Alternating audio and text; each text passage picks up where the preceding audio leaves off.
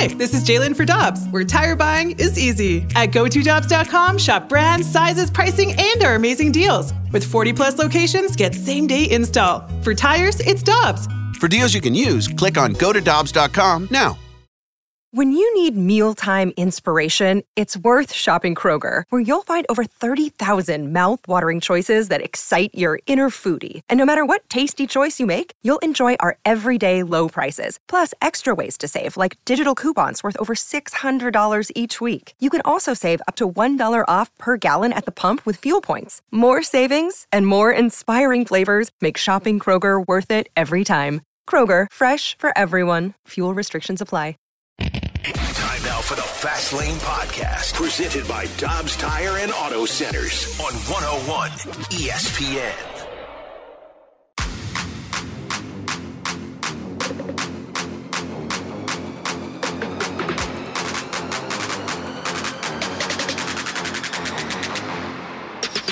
Let's get nasty on a Tuesday. It's the Fast Lane on 101 ESPN. Jamie Rivers, Andrew Marsh, I'm Anthony Stalter. Got a jam-packed show for you today. We'll talk plenty of Blues hockey.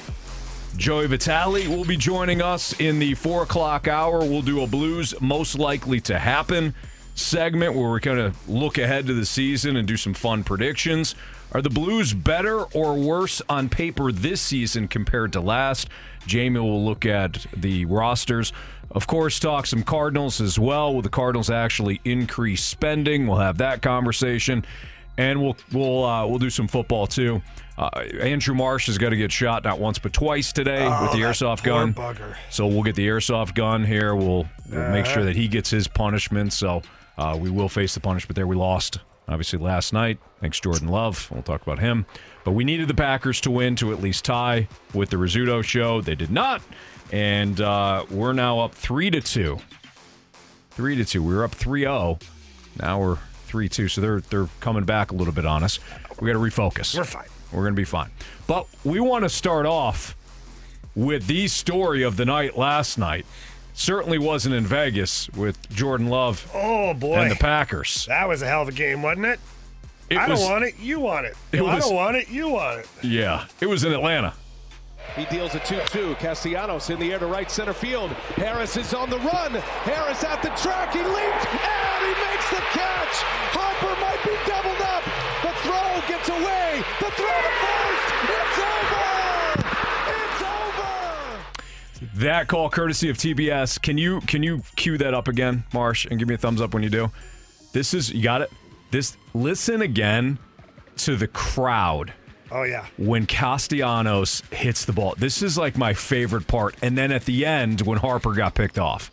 He deals a 2-2. Castellanos in the air to right center field. Harris is on the run. Harris at the track. He leaps and he makes the catch. Harper might be doubled up. The throw gets away. The throw to first. It's over.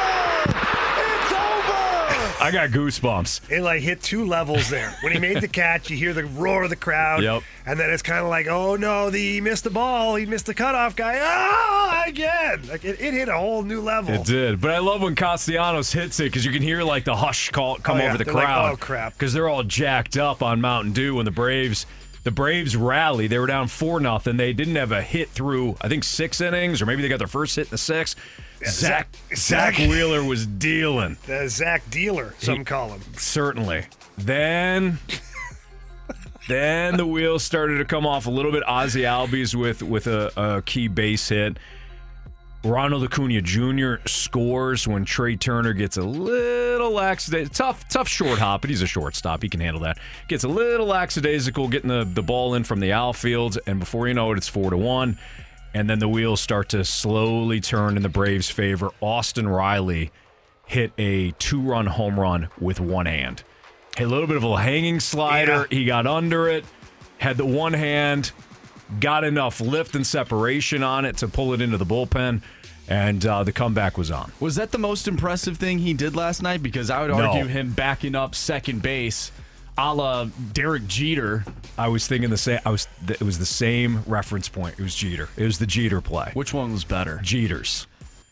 World Series. That was in the World Series, wasn't it? Or was that No, the, that was against the was Oakland A's. Oh, that's right. I so that was, was, in uh, the DS. AL, ALDS. I think so. But that was across the field and like backhanded Yeah. almost, or, or maybe it was a maybe it was like a pitch on an option play or something. Riley's play last night was sensational though, because he's got a lot of momentum going that way. He's throwing on the run.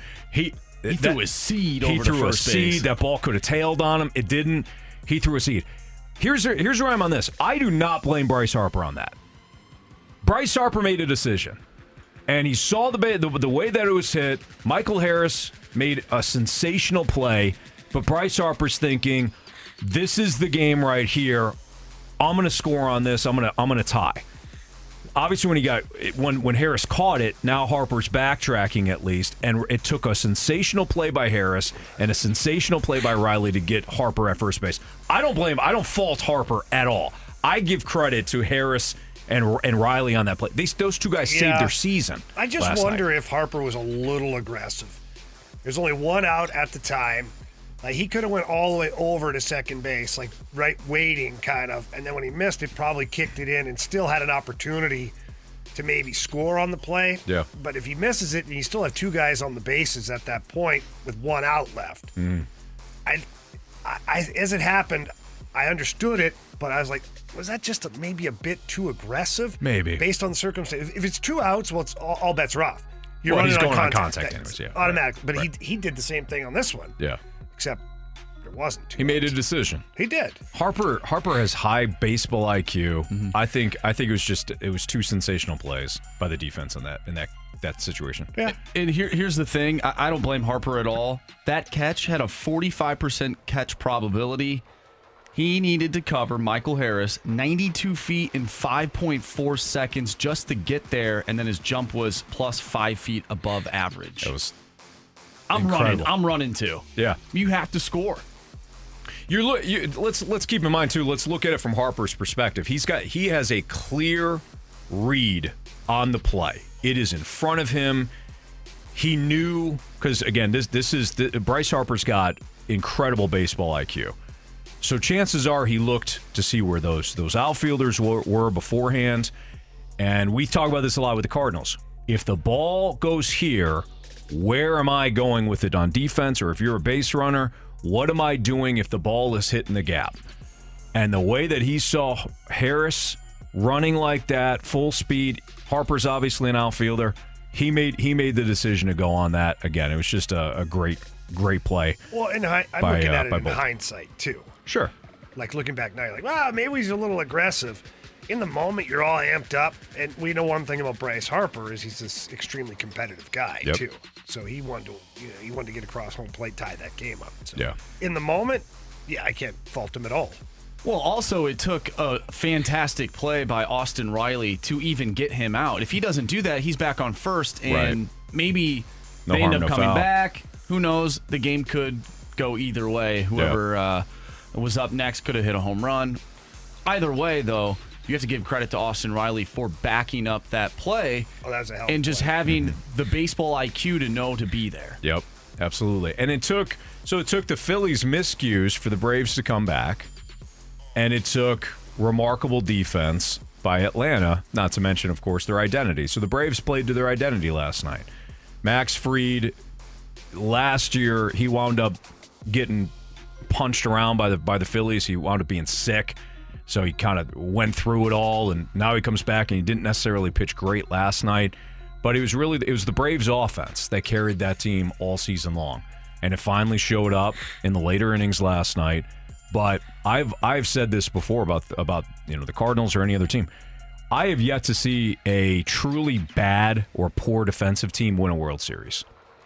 You have to make plays, maybe not to that degree, but you have to make def- key defensive plays if you're going to win a World Series. And in, in game one, we saw Trea Turner make outstanding plays at short. You have to have lockdown defense and make spectacular plays throughout the course of the postseason if you're going to win it. And Atlanta did both things last night defense, offense. Do you great. remember last year we were talking about the Phillies defense heading into Oh, yeah. October? Yeah. We were all excited because we're like, well, you know, just put the ball in play. The Phillies defense might end up messing up and, you know, maybe we can squeak a run in or two. They ended up playing better than the Cardinals did. Castellanos mm-hmm. earned himself a gold glove. Yeah. Yeah. They were Not great. really, but he I- was He was unbelievable. great. And they were not good in the regular season, but No. they And they Bone. turned into a complete different team. Yeah. third baseman. What's his name? Bohm. Alec Bohm. Alec Yep. Bohm. He came out of nowhere. You you really do have to separate the two when you get when you get from the regular season to the postseason. And the Arizona Diamondbacks, who are now up 2-0 on the, the Dodgers, had Michael Harris and Austin Riley and the Braves not do what they did last night, the talk would be Arizona. Oh yeah. They haven't lost. They have not Yeah, but who are they playing? Milwaukee and the Dodgers, teams that are well regarded. They haven't been home yet.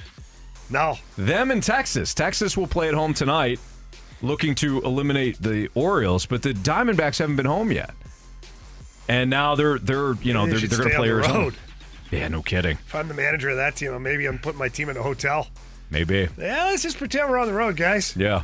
Just keep doing what you're doing, Uh-huh. please. So Arizona hasn't lost. Texas hasn't lost. Is that it? Yeah, because Houston and Minnesota are even.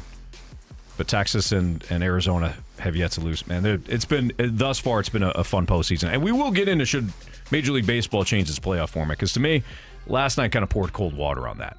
I wouldn't mind seeing a reseeding, but the the Braves came back last night. And the Braves came back because of their offense. Why did everybody pick the Braves potentially to win? Not everyone, but why did a lot of people pick the Braves to win the World Series? Because of that offense. You got to win. Win the damn game. And they did last night. All right, it's Fastlane on 101 ESPN ranking the teams that missed the postseason. There was a article done by The Athletic. I think it was our guy, Jim Jim Bowden. Bobby's brother. Nope. Jim Bowden in The Athletic ranking the teams that missed the postseason this year. Where do the Cardinals rank on Jim Bowden's list? That's next on 101 ESPN. We're right back to the Fast Lane Podcast, presented by Dobbs Tire and Auto Centers on 101 ESPN.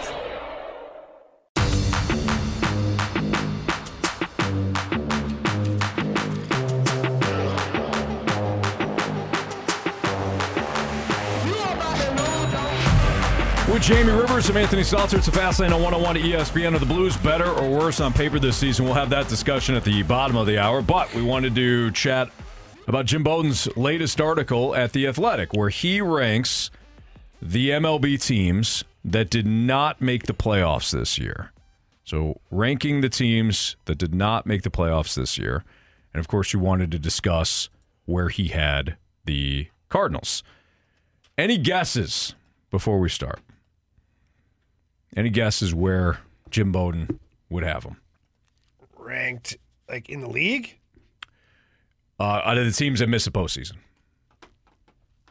Oh wow. Okay. Uh where they would rank. Mm-hmm.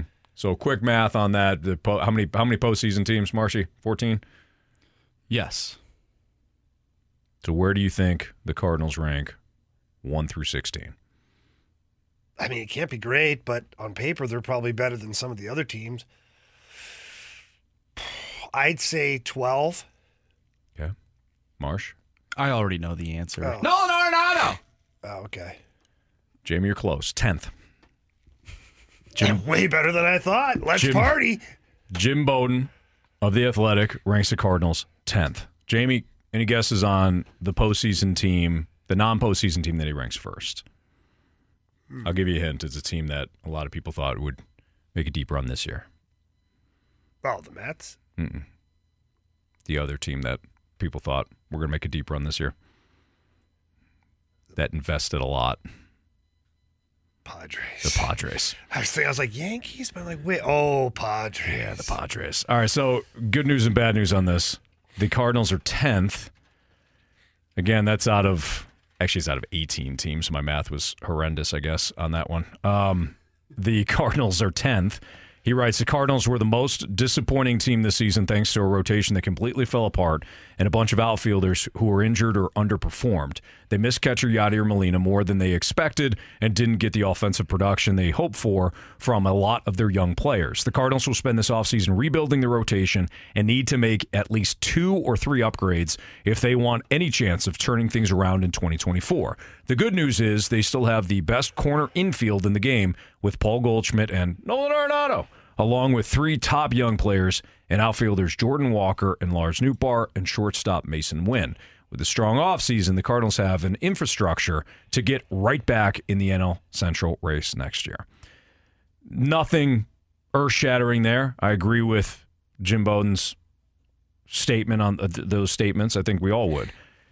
The issue behind the San Diego Padres, Jim Bowden ranks the Cincinnati Reds. What? I think that's off. Look at the talent alone that they have. The young talent alone that they Yeah, have. but look at the pitching. They got some young pitchers too, led, Yeah. led by Hunter Greene. They got guys like Andrew Abbott too, Brandon Williamson, Connor Phillips, I'm not saying guys that got experiences this, this past season. I'm not saying that they shouldn't be ranked ahead of the Cardinals. I think second is a stretch. I would have the Mariners ahead of the Reds. I agree there. He has got the he's got the Mariners third. Outside of that, the Mets, we'll see. The Yankees, Where's he got we'll the Cubs? see. He's got the Cubs seventh. Yeah, I figured. So two teams. Obviously, the Brewers made the made the playoffs, so they, they don't count into this. But the four teams in the National League Central that did not make the playoffs, two of them, Bowden's got ranked out of them, ahead of the Cardinals. The lone one, obviously, is the Pirates. So he, in other words, he's more. If you want to look at it this way, he's more optimistic about the Reds and the Cubs' future Yeah. than he is about the Cardinals. Would you say the same thing? It's so difficult because my first thought is that the Cardinals are better than both of those teams. If they fix the pitching. So Jim Bowden's not wrong because if the unless the Cardinals can make a big splash and get the pitchers that they need to firm up that rotation and bullpen arms as well, then he's 100% right. It's going to be a repeat of a lot of what we did we had going on this year. Mm-hmm. But if the Cardinals do shore up the pitching, that offense can bang. And so I think that the Cardinals are a better team. So as it sits right now, I, I believe the rankings he has are correct. Talk to me, though, at the end of free agency. Mm-hmm. And let's see. Let's revisit it at that point. That's where I'm at. Yeah, I agree with that. You can't. To me, I, I think he's a little high in the Reds, but I, again, I understand why because they got a young offense that can bang too. If you look at the Cubs, the Cubs had until the end of the season. I, I thought the Cubs were going to actually snake snake it from. I thought they were going to snake the division from the Brewers, but they collapsed in the final couple of weeks. But when you look at their pitching staff, and you're talking about Justin Steele, a Cy Young candidate this year, and they also have they. I would imagine they're going to bring back Marcus Stroman, and we'll see if he he does come back. But you've got a pitching staff right now that is better for the Cubs than than the Cardinals. Yeah. But I agree with you. By the end of the offseason, I wonder if Jim Bowden did this exercise again, where where the Cardinals would rank. That's how much, and I'm uh, this isn't earth shattering news. Everybody knows this, but that's how much John Mozeliak and the DeWitts can turn the tides here with one proactive sense of urgency offseason. Expensive. It's going to be expensive, but in one offseason, because of the work that they did with the the offense and building this offense, they can turn the tides quickly. Can they get free agents to come here? Can you outbid other teams? Will you outbid other teams? And will the young pieces like Jordan Walker and Masyn Winn and he didn't include him, but Nolan Gorman, can they continue to develop? So here's a question I have that I don't know why it hasn't popped into my head before now, but just as you were talking about it, popped into my head is is the job is going to be that much harder to lure guys here now. Like the Cardinals before, you know, we always joke, oh, the, the free zoo and whatnot. Okay, great. But you could always sell the fact that we're always in it. Like you- Right. you, sign with you sign with the Cardinals. Hey, anything's possible. We can make a run. Look at second most World Series uh, in ever, Bob. And we're also a team that's won not too long ago. To, you know, and we're in the playoffs every year, division every year. So you look at that as a player and you go, okay, yeah. I mean, I'd like to go there, play on a team that's competitive, and if, if I get hot, if Arenado gets hot and Goldie gets going, hey, maybe we have a chance at this thing. Yeah. Now though, the the task is way different. You have a last place team that has no leverage. So if I'm Aaron Nola or Blake Snell or any free agent pitcher, I'm going, okay, Mo, give me a number. Well, no, we were hoping that you would have a, an ask. No, give me a number. You need to wow me because you need me, mm-hmm. and your team sucks without me and without another guy, without another guy. So the, the, the task this offseason of just going out and getting a free agent it's going to be way harder than I think anybody actually realizes. This is where I wonder if John Mozeliak is going to have to pivot, and hopefully they do before it's too late and make a trade. Maybe the ace that they go to get or the, the number one is via trade because free agent market, you have no leverage. Mm-hmm. What have you what have you got? Money? So do the Yankees. So do the Dodgers. So do the Giants. Give me something else here. Right. So I think that's where it could fall apart, and it may not be any of John Mozeliak's fault. He might be offering the same amount of money. He might be offering more money, but the player's like, nah, I don't believe in you, and I don't mm-hmm. believe in that team. Right. So, so it could be harder than I That- expected. Yeah, that's a good point, Jamie. I also think that this is why you have to simultaneously make sure that you're aware of the guys looking for rehab contracts. And I don't think the Cardinals have done a, a good enough job in that's a that that is an untapped market. What what was the biggest acquisition for the Cubs last year? It wasn't Dansby Swanson. Cody Bellinger. It was Cody Oh, yeah. Bellinger on a one year rehab deal. We'll call it a rehab deal. This is a market the Cardinals have not explored. Albert doesn't count, Well, they tried it with Corey Dickerson. and he doesn't count. Albert Pujols.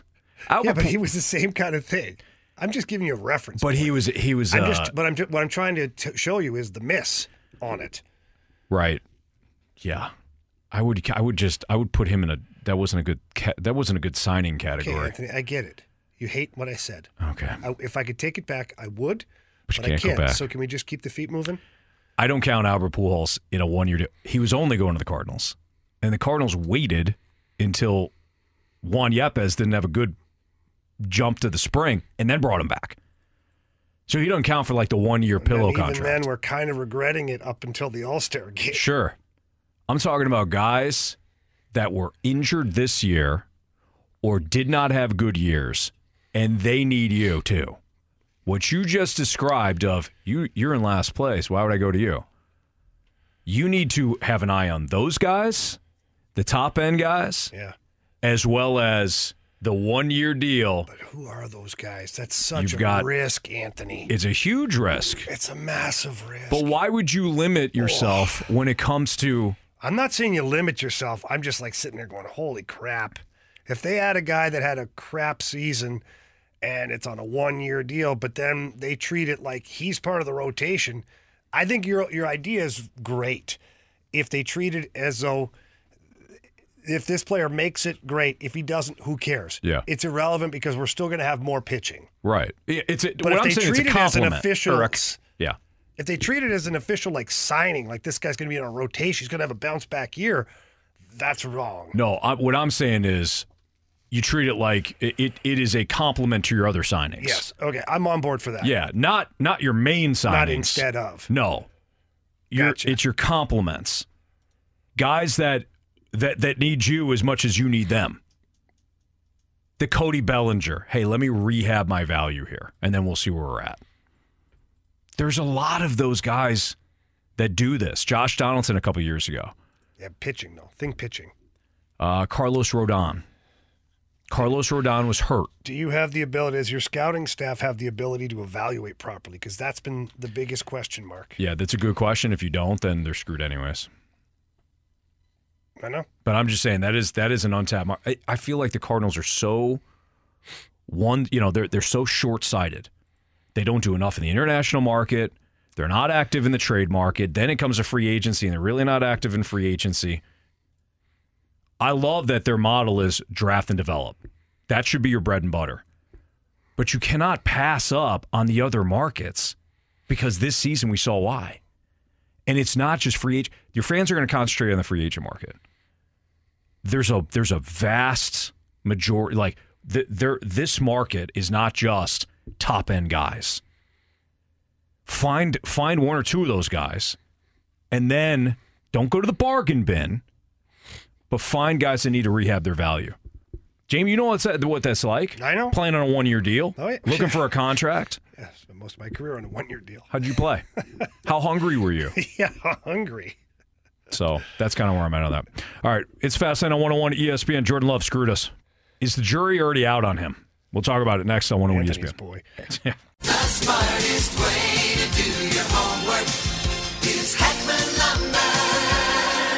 Warm weather means homework for homeowners. And if your homework means a new deck, then turn to the deck experts at Hackman Lumber.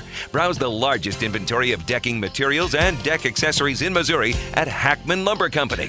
Talk with their experts about treated lumber, cedar, TimberTech, Trex, Envision, Azek, and Deckorators to find the best deck for you. Check out endless choices of railings, balusters, and LED deck lighting options. Hackman Lumber Company will not be undersold on in stock decking materials guaranteed. You can choose to do it yourself with Hackman's expert advice, or they can recommend reputable contractors to do the work for you. Stop by and see Hackman's expanded paint department too, with brushes, rollers, painter's tape, and four different lines of interior and exterior paint, custom color match available. Visit Hackman Lumber's newly remodeled stores in St. Peters and Pacific, or their showroom in Troy, Missouri. Hackman Lumber. We're right back to the Fast Lane Podcast, presented by Dobbs Tire and Auto Centers on 101 ESPN.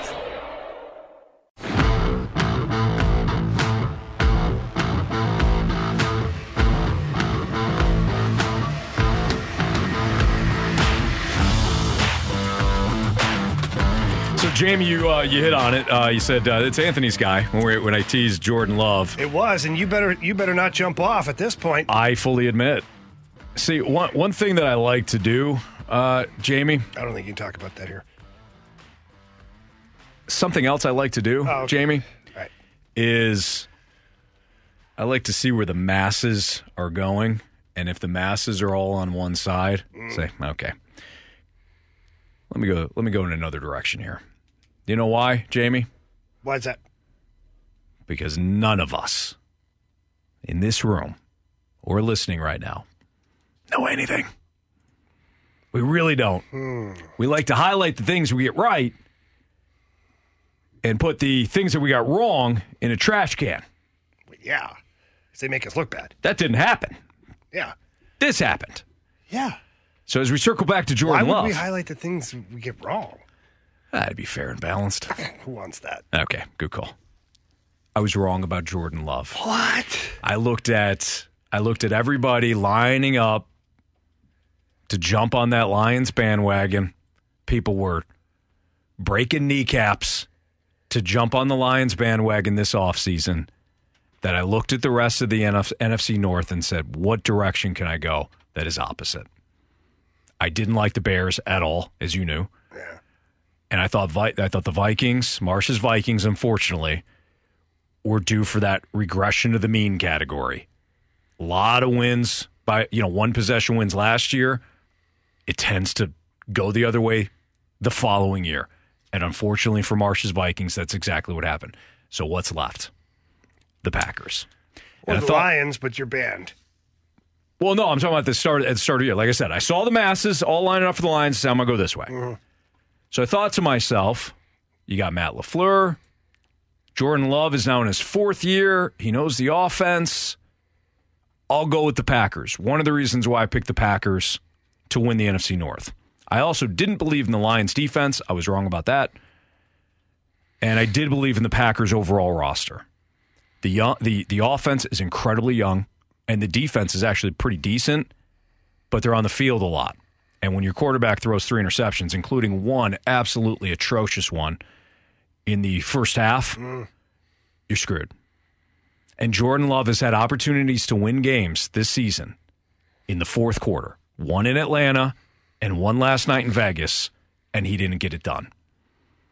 I think losing Aaron Jones is a huge deal, but when you throw when you when you see his his downfield passing, it's not there. He doesn't throw with anticipation. He doesn't throw with accuracy. I mean, we're talking about somebody that's completing about 55% of his passes right now in today's NFL. That's not good. I'm not saying this is it and the jury is completely out on him, but he, he is he is either behind or really slow with his development right now. and I don't see this changing anytime soon with with with Love and the Packers. Do you think the, the expectations were too high? No, because I think the expectations were rather low. Okay, fair enough. Uh, maybe I'm maybe I'm wording that wrong. Um, did we expect too much from a guy who's never played before? Like everyone, In hindsight, I probably did. Yeah. because he's he's started a total, I think, of seven NFL games. at mm-hmm. this- I believe that's the number. Yeah.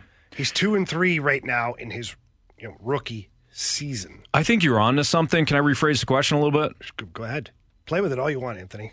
After, well said, Jamie. After five games, did we expect too much? So I was thinking about your question based on the offseason, but after five games of a guy that's basically a fourth year rookie, have we expected too well, much? Well, I look at him and I compare him to Zach Wilson. Like if you had to pick one or the other right now, who are you picking? Probably Jordan Love. So that's my point. Yeah. And Zach Wilson's had a full NFL season of at least development. I know he didn't play the whole season, but like he was the the guy doing first offense reps and doing all that stuff. And Jordan Love has been behind a Hall of Famer, Mm-hmm. And now he's just literally been given the ball. Here, kid, go get him. Right. He's gonna. I think there are going to be some obstacles. There are going to be some speed bumps along the way because you can only practice certain things at a certain level. Yeah. And now teams who are watching film on him are throwing curveballs or wrenches into things, or the Green Bay offensive system, like they're picking it apart a little bit. They're testing the kid. Yeah. I was one at the start of the season that did not believe he was going to be uh, live up to the hype, but now when I watch, yeah, I, I do have a, a feeling that let's still give it time because he is a talented player, but he's figuring things out in real time right now. Yeah. I think we're ex- we expected too much after seeing what he did against the Bears, and bad now that we know sure. what the Bears are, at least through the first five weeks. Granted, they won on Thursday. However, when we look back, we could probably say, mm, was it that impressive? They played the Bears, right? Mm-hmm. We talked about it yesterday. Was Mizzou's win over K State that impressive? Well, we thought it was at the time, but now Right. looking at it now, K State's really not that good. Hey, bite your tongue. oh, that's a I'm big win. sorry. It's a big win. MIC. Let's get his Mizzou T-shirt on today for those watching via the Air Yeah. Alliance Team YouTube channel. I paid a lot of money, Anthony, You certainly did, Jamie. for this T-shirt, Yeah, it's a nice T-shirt. and I don't mean money at the store where I bought it. Yeah, I meant money at the university. sure. Got a daughter who graduated four years. at Mizzou. Yes. proud of her. Damn right. A lot of money for this T-shirt. Mm-hmm. You earned that T-shirt. Don't you dare talk like that. Meanwhile, I'm getting chirped on the text line for supporting SLU. Oh, I didn't why? know we had a battle. We had a we Oh. had a, a local battle here. I mean, I didn't even go to SLU, but I think this is a sweet. Yeah, it's a nice pullover. Yeah, How much you pay for that? none. I didn't pay anything for it. That's the best part. There Free ninety nine. Free ninety nine. Mm-hmm. I'm supporting uh, Striking Out Cancer. You are. Jason Motte's Yeah. fan- Foundation. I also have a shirt. These are awesome. Is that the cornhole one? No, Oh, this is his Strikeout Cancer shirt. Is it the I didn't Cardinals know. color. yeah, because he does the cornhole thing. He does. And I thought maybe you're doing that too. Nope. Is it cornhole or is it bags? Bags. Um, he- it's called a cornhole tournament. And from Canada, I can tell you this: uh, we don't call it cornhole up there. Did you call it bags? Yeah. Or something else? No, we call it bags. Yeah. Yeah, sandbags. I've always gone. I've always gone bags Yeah, don't. Uh, not sure where the cornhole comes from. or washers if you're actually using washers and you got yeah, the little thingy there. Yeah. yeah. the. Anyways, uh, so Yeah, Jordan Love stinks. Jordan Love stinks. He cost us a, a week in the NFL Pick'em Challenge. We're And now the Raiders 3-2. tried to give it to him too. They tried hard. That was a battle of two teams that literally didn't want to win. Mm-hmm. You know, when Jeff Saturday goes into Vegas last year and he beats you, you got to win that game for the Packers. You know what I mean? Mm-hmm. Like if Jeff Saturday and the Colts go into Vegas and beat you, Jordan Love, you got to win that game. Jeff Saturday, poor guy. He did. He's back on TV, got his job back. He's great. I love him. I love him as a TV personality, but it, what the guy wasn't a head coach. He beat the Raiders last year. He did. Well, thank goodness the Packers were putting their best defensive players on Davante Adams last night. Oh, Oh, yeah, wait. how about that? They had the linebacker there. Good, what good was luck. that? Good luck with that. And the defense actually played what? Did you hear what J- J.R. Uh, Alexander said? Jaire Alec. Yeah. Jaire Alexander. He goes, and he wasn't. I understood what you're saying because he continued. He wasn't completely throwing the offense under the bus, but he goes, you know, as a defense, we just we, this, we, we can't we can't allow touchdowns because we're not going to score points. because we, we yeah no this is a challenge for us defensively. We just can't we can't allow we can't allow touchdowns. It's a subtle hint. But I mean, he did say he's like, because the offense is young, they're they're they're they're trying to find their mojo right now. But we as defense, we got to step up. We can't. If you're if one of your best defenders is saying we can't can't allow touchdowns to be scored, uh, you got some trouble. you got some issues. I've noticed these are two separate sports, but I've noticed, and I'm sort of on the fly putting this together. When someone says this team is young, I think it's a hint at this team is not good. Mm-hmm. Because Nolan Arenado said the same thing earlier in the year. He said w- w- we have a young clubhouse, yeah, he did. He doubled down on that. and too. that team was not good.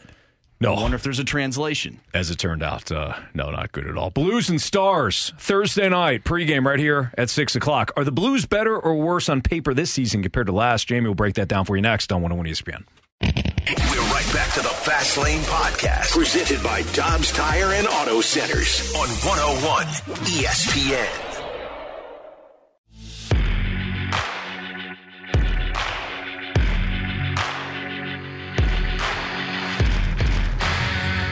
Jamie, yesterday we talked about the Blues final roster and the moves, the, the cuts, everything like that, and how it impacted things moving forward. What if we looked at the Blues roster this year compared to last year and say, all right, is this roster better or worse on paper? Because I think some people have made the argument that it's the exact same. And then there are others that say, well, it was actually probably better a year ago. In fact, this is a piece from The Athletic talking about the Blues roster. You said why they're here, and, and Marshy ranked them what in the, the bottom half, I think. It was uh it was like in that middle tier of teams. Okay, so, so- not the bottom feeders, but it was the middle tier. The middle tier of NHL teams. and they're on the cusp. why they're here because I'm not sure if they're rebuilding or not, and I'm not sure that Doug Armstrong is sure. On paper, they're worse than last year's opening night lineup, maybe by a lot, and we know how that went. I'll stop there. Do you agree with that statement?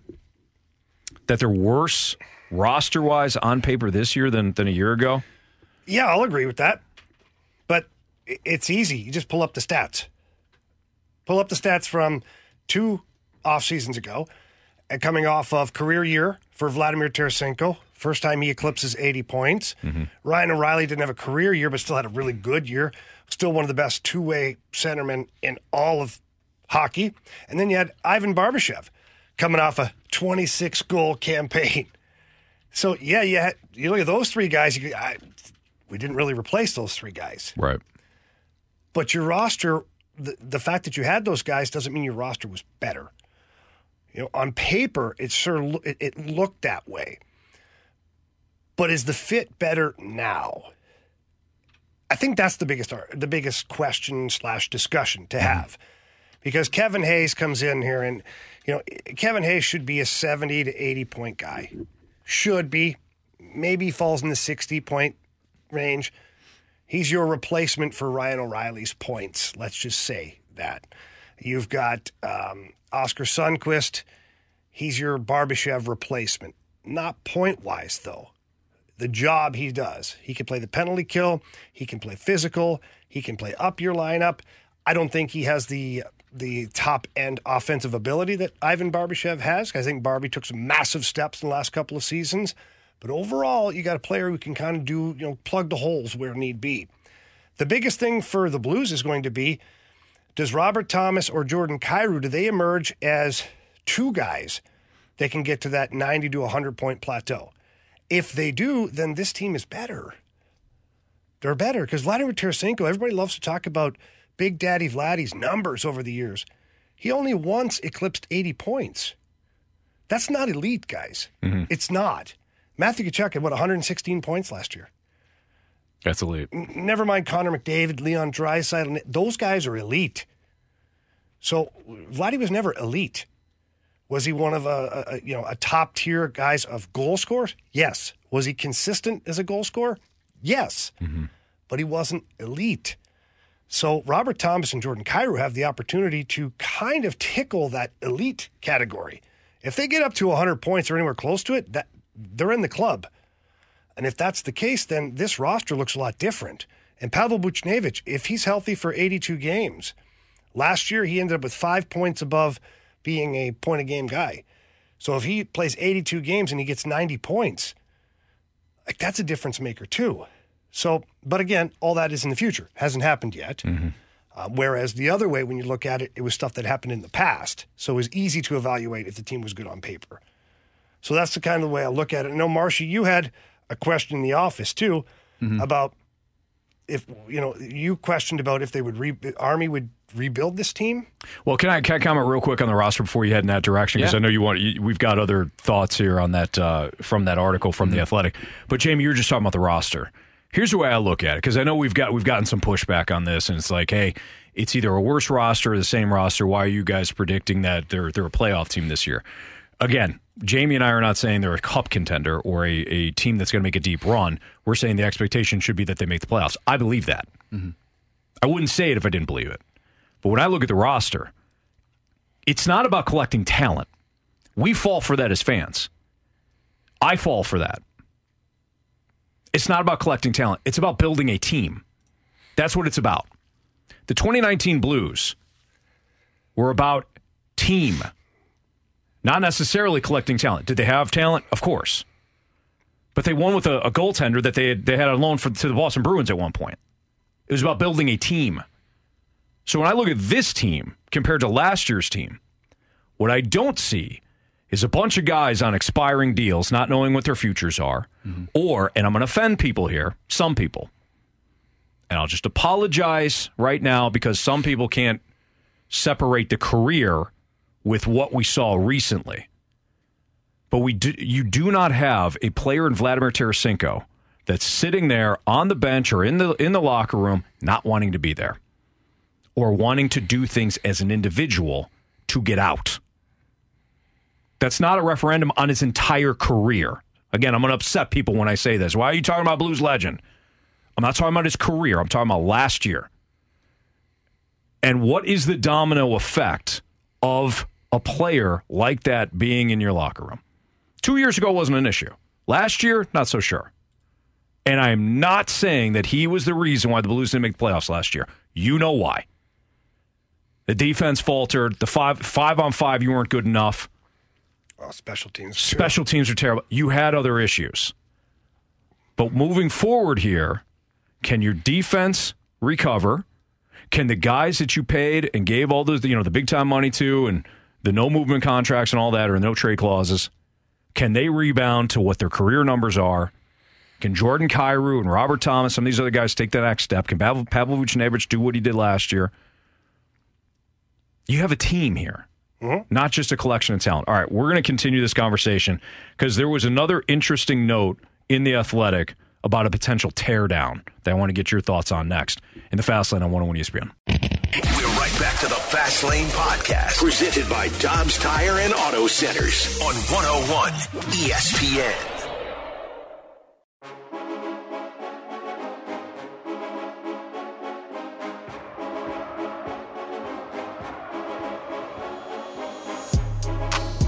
It's Fastlane on 101 ESPN 301. Your time check is brought to you by Clarkson Jewelers, an officially licensed Rolex jeweler.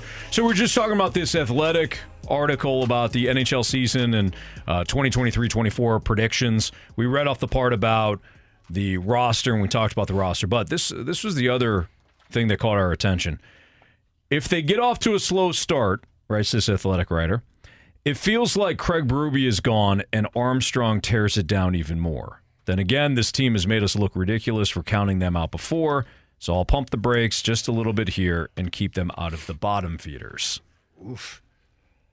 One, I don't see I don't see them getting off to necessarily a slow start. I, I don't know if they come out of the gates and, you know, win eight of their first ten. Well, Anthony, it's going to be a tough, uh, a tough first game of the season as the Dallas Stars are predicted to be one of the best teams. Yeah. So it's going to be a good challenge for the Blues. Certainly.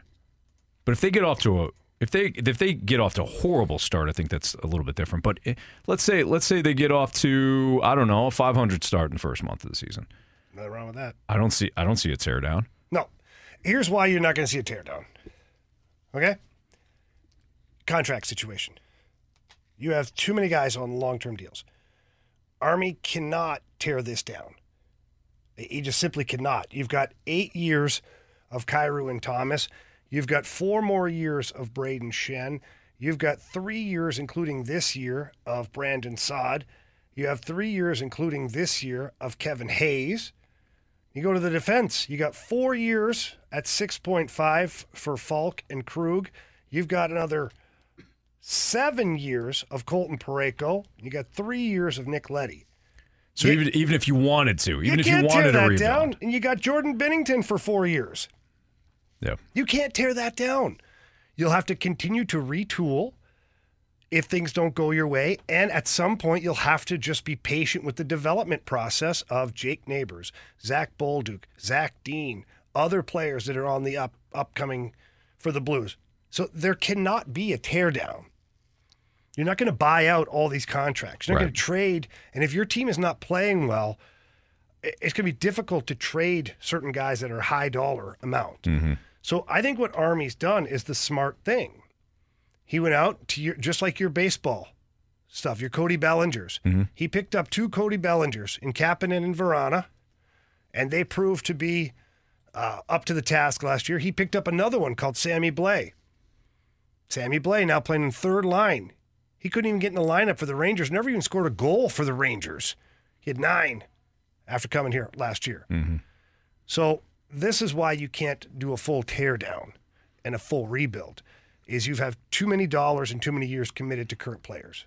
And what bugs me about this little excerpt in the article at the beginning of it, and we touched on it last segment, uh, Sean McIndoe, who who's the writer, says why they're here because I'm not sure if they're rebuilding or not, and I'm not sure that Doug Armstrong is sure. Doug Armstrong has been very clear about what direction this team is going in. Yep. Whether or not they do get off to a slow start, the the blueprint is there for Doug Armstrong. He's going to stick to it mm-hmm. until it gets to a point where maybe they do need to shuffle things around. But he's been pretty clear that this team is not going into a rebuild. If they need to move some pieces around to keep that retool there, maybe he does. But like Jamie said, the contract situation doesn't really allow for that. So I think the Blues know exactly what kind of team they are and what direction they're going in. Yeah, no, it's a good point. And maybe it's just a case of uh, a national guy looking at it and saying, well, I don't know if this is a retool or rebuild. So maybe they don't either. But you're right, Marsh. He is he has been Army has been steadfast in it. Mm-hmm. We are retooling on the fly. Jamie, to your point about the contracts, everybody's under contract right now, pretty much. The key guys are, anyways. Your core, your foundation is under contract. This is it. I mean, they, they've. Ar- what Army did was he looked at the situation and said, "Okay, I'm going to bank on us being able to correct the issues that we had a year ago with really no out. This is it. I signed these guys for a reason. I gave the contracts to these guys for a reason, and up until last year, they they proved right. So this is what we're going with moving forward. And look, I like the lineup. I do. The players have to play better. The the onus is on the players here. And the best part is the players know it. Like, talking to these guys, they know last year wasn't good enough. For veteran guys who've earned these contracts, you don't think they're ticked off with the way it went last year? You don't think they're a little embarrassed that the, all that went down the way it did, that they literally had to do a whole retool and hmm. reevaluate and whatever because of these players, because they weren't able to consistently get the job done. It's a motivated group this year. Does it mean they're going to win a Stanley Cup? I don't know. But I do know that this team's going to play hard. And the one thing that I've seen so far from these guys is that they're willing to work hard for each other and play hard for each other already in this early season. And usually that takes time to build. And I feel like they're ahead of the curve right now in, in that specific direction. When you look at this team and how it's constructed, what's a good year to, at least for the listeners, to sort of compare to? Is 2019, is that just too much? Too much talent on that team. Too Mhm. much talent on the back end for, for to compare us to that team. And you know, you had here, here's the difference is you know, you had Robert Thomas who was an accent piece on the third line. You had good depth on your team, but like some of your most talented players were your hardest workers. Like Ryan O'Reilly and David Perron. two of your hardest workers, their most ta- part of your most talented group there. Tarasenko, he had a good year, played hard that year. You know, Brayden Schenn always plays hard. So I, I don't like 2019 as a comparable. Can can we say that the roster construction is similar? Maybe hmm. the off-brand of hmm. 2019. I think we can say that because you don't have an Alex Pietrangelo, you don't have a Jay Bouwmeester. Like those guys were big pieces to that defensive core, figuratively and liter- literally as well. But you've got the off-brand pieces, right? You've got Nick Leddy, you've got Justin Faulk. So you do have a similar roster construction as you did in 2019. And if the team plays as a team or even close to what 2019 did, did as a group, then this team will be competitive in the Central Division. They'll get into the playoffs and they'll be a big headache for somebody, specifically if Jordan Binnington can get hot. Hmm. Well, the season starts in Dallas on Thursday night. We'll have the coverage for you right here on 101 ESPN. Should be a lot of fun. A uh, couple of news news and notes here from the NFL. Things got worse for Marsh's Vikings earlier today as Justin Jefferson was placed on injured reserve. He's got a hamstring injury that's going to cost him at least the next four games. Minnesota has what are they one and three right now? One and four. One and four. They've got the Bears coming up. 49ers, Packers, Falcons, Saints, Broncos, then the Bears again, then the Raiders. This schedule isn't that daunting, but you you do have to wonder what the direction is with Kirk Cousins. I know there's been a lot of chatter. Here's the problem about and, and our guy Grant Francis just asked, "Hey, what what if your Falcons made a trade?" Here's the issue with the Kirk Cousins deal. You have to find a team that has the cap space to acquire Kirk Cousins, feel good about getting him up to speed in their offense, and then turning him loose. That's a that's a pretty big gamble. And when you're talking about cap space or lack thereof, that limits the, the, the choices. He's not going to the Jets. You know, that was that chatter early on. What about the Jets? And I know I brought it up too, without looking at the cap situation. They're not going to fit. They're not going to be able to fit Kirk Cousins under their cap. Well, and by the time that he would probably be ultimately traded, that team's going to be out of contention. Right. So I don't think that Kirk Cousins is going anywhere. And you have to wonder too whether or not you've brought this up before. If Justin Jefferson says, "I'm not interested in a long-term deal," then I don't know what the quarterback situation is going to be like. And are Trade you- him too. I Trade him too. Well, let's Get slow rid of him. now. Well, if you don't have a quarterback, That's true. I'm just saying. If you're going to go into a rebuild with a brand new young quarterback or something like that, You'd want it- Justin Of course, you'd there. want him, but you'd have to sell him on the idea of that. Yeah, true. If not, then you you cut your losses and trade him. You There's also- not a team in the league that wouldn't line up for him. Oh, big time. You also have to wonder though about the where where the Vikings are going to wind up. Are you going to be bad enough to get one of these top quarterbacks, or do you just keep going with Kirk Cousins, knowing that he's not the problem? He's not the problem. The turnovers have been a pro- big problem this year, and he's he's part of that, a big part of that. What if he makes his way to New England? That'd be an interesting fit. I'm I'm not joking. Someone put it on the text line here too, New England. But I thought about that the other day. What quarterbacks could maybe make their way to New England? I mean, they have more than enough cap space. What do you think, Marsh? Send him to New England? No. Okay. No, we'll keep him. Uh, Jordan Addison, welcome to the show, buddy. You're the new wide receiver one, in my opinion. Just go deep. Kirk will find you. Mm-hmm. TJ Hockenson, catch the football. Alexander Mattison, move over. Hang Cam on. Akers, welcome to the squad. Yeah. Let's Boy, see that's something been new. disappointing. The Alexander Mattison thing has been really disappointing. The only good thing is, is Dalvin Cook has not panned out for the Jets. No, he's So- been awful. They, they they got it right by saying we're just going to move on from Dalvin Cook because he's been terrible. But they moved they moved into a, a situation where you say Mattison doesn't look any better as a starter. You know what, though? The one thing I'm slightly encouraged by is that the defense doesn't look awful. They've played well enough to keep you in games. It's been a, every single game's been a one score game. Mm-hmm. And the offense hasn't been necessarily lights out like they were last year. They've turned the ball over. You move the ball and you turn the ball over. Exactly. All right, it's fascinating on 101 ESPN. Will the Cardinals actually increase spending? We'll talk about that next on 101 ESPN. We're right back to the Fast Lane Podcast, presented by Dobbs Tire and Auto Centers on 101 ESPN.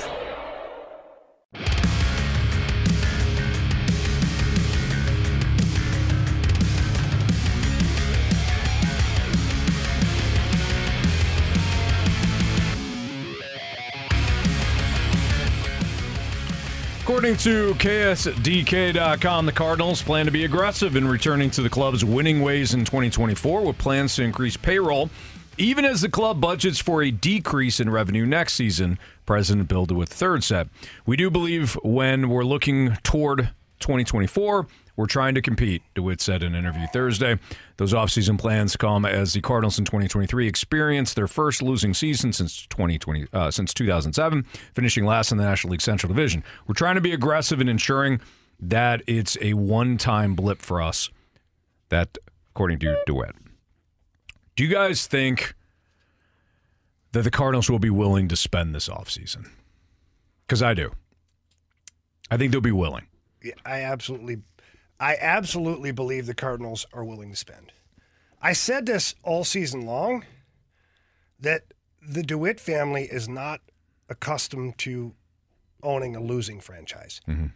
And the fan base here can be as irate as they want to be because they feel like the DeWitts never go for it or they don't spend and whatnot.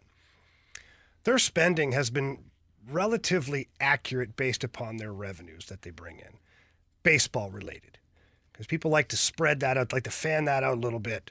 The branches of the tree, and they like to take up every other opportunity, every other business model that the DeWitts have, and you know make them use that money for baseball even though maybe it's not even a baseball company or a branch of baseball. Either way, getting back to the point, I don't think they liked being embarrassed. Like, I- I don't know Mr. DeWitt or Bill DeWitt Jr. very well. I do know Bill DeWitt III. He's a competitive dude. He is. Got to know him very well over the last, I don't even know how many years. He comes out, loves hockey, skates with the Blues alumni He's a competitive dude. He gets into it with guys out there. Like, I'm not joking. And so I can tell you that if he's saying that, it's because the family feels that way. Mm-hmm. And you don't have to like what I'm saying right now. You don't even have to believe what I'm saying. I'm just telling you, knowing the individual who's part of that ownership group, I believe it's it's going to be an off season where they're willing to spend. Now, will they be able to get the players that they want? That's the bigger question because I do believe they're ready to sign the checks for that. But the obstacle is going to be getting Aaron Nola, getting uh, Sonny Gray, getting to say, yes, I want to be a Cardinal. That's going to be the biggest challenge. Uh, I agree. That's why. That's why I love when you said willing. I kind of harped on that as well. Uh, by the way, Sonny Gray off to a rough start right now. Game three between the Twins and the Astros. Minnesota, even the series with the Astros on Sunday, had Gray on the hill first inning, top of the first. He's already allowed four runs. Three of them were earned. Struck out two thus far, but the Twins are already trailing the Astros four nothing. But uh, Sonny Gray's been sensational, so we don't. One game's not going to determine anything. But Jamie, I'm with you. Look, it's one thing to be willing. It's another thing to head into the offseason and have those same free agents that you're interested in be interested in you. It's what it's like we've always said. It's free agency. They're free to sign with whoever they want to. You can't force them to come to St. Louis.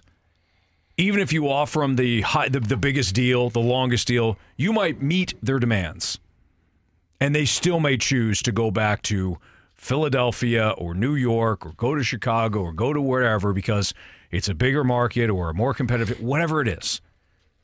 There's a multitude of reasons why a free agent might not sign with you. And you could sit here and say, well, you gave the you gave him the, the highest offer. So what? Jason Heyward had a bigger offer from Yeah. the Cardinals than he did the Cubs. It doesn't guarantee And he looked the the front. player. Yeah.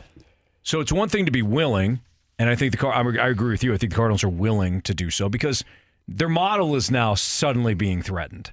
Well, and they're You can't have losing season. I don't care how good the fan base is, Jamie. And it's this fan base here in St. Louis is fantastic. It's the best baseball fan base, and I'm not placating you right now. This is the best fan base in baseball. It is. But you're not going to stay. You're not going to put up with a losing team. There's no reason to. You'll still wear your Cardinals hat. You still, but you're not going to go to the ballpark. You're not going to spend your hard-earned money to see a losing team. You didn't this year, and I don't blame you. No, you're right. So your model now is being threatened for the first time. So that is another reason why I think they'll spend. Yeah, the model's being threatened and your reputation too. Mm-hmm. I know one season doesn't make, you know, uh, what would you call that? You know, it, it doesn't define your era as an ownership group. But when your your claim to fame is that we're always competitive, when your claim to fame is we've always played meaningful baseball games right up until the last week of the season, mm-hmm. when that's pulverized because you didn't prepare accordingly in the off seasons, plural, leading up to this point, I think you want to pivot. Yeah. I think you want to change the narrative. I think, you know, I, I don't think the DeWitts sit there at home and worry about what our text line says about as far as what the, if they're spending or not. But I do think in the baseball world, the baseball community, that they've been held in high regard. Hmm. And when you look at the roster that got sent out there this year and it, it failed as bad as it did, it stings. These people still are proud individuals and they've always had a good product to present to their fan base and league wide. That took a massive hit this year. Mm-hmm. I do believe they'll spend the money. Their biggest obstacle is going to be selling that player on the fact that they're going to be back in the win column. You know what the other hurdle is too, Jamie? Okay, let's say let's say the first the first three guys on their wish list sign with somebody else. That's not an excuse to not have a, a, a plan B. What's your pivot? So let's say they have their their free agent wish list, and maybe it's Aaron Nola, Sonny Gray, and name your other you know mid tier starter that they like. They have their wish list. They're they're aggressive with all three guys, but they miss out on all three guys for whatever reason. What is your pivot now? What's your plan B?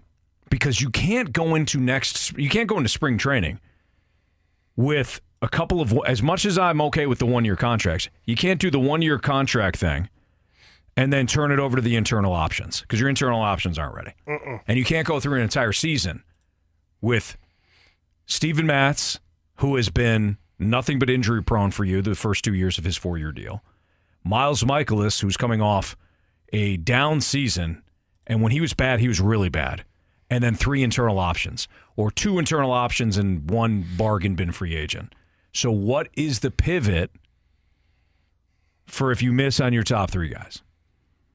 Well, I think you definitely, as an organization, like, look, for me, being in the business world and also having coached at every level, you have your tiers. You have your wish list and then your backup plan and then mm-hmm. your backup backup plan.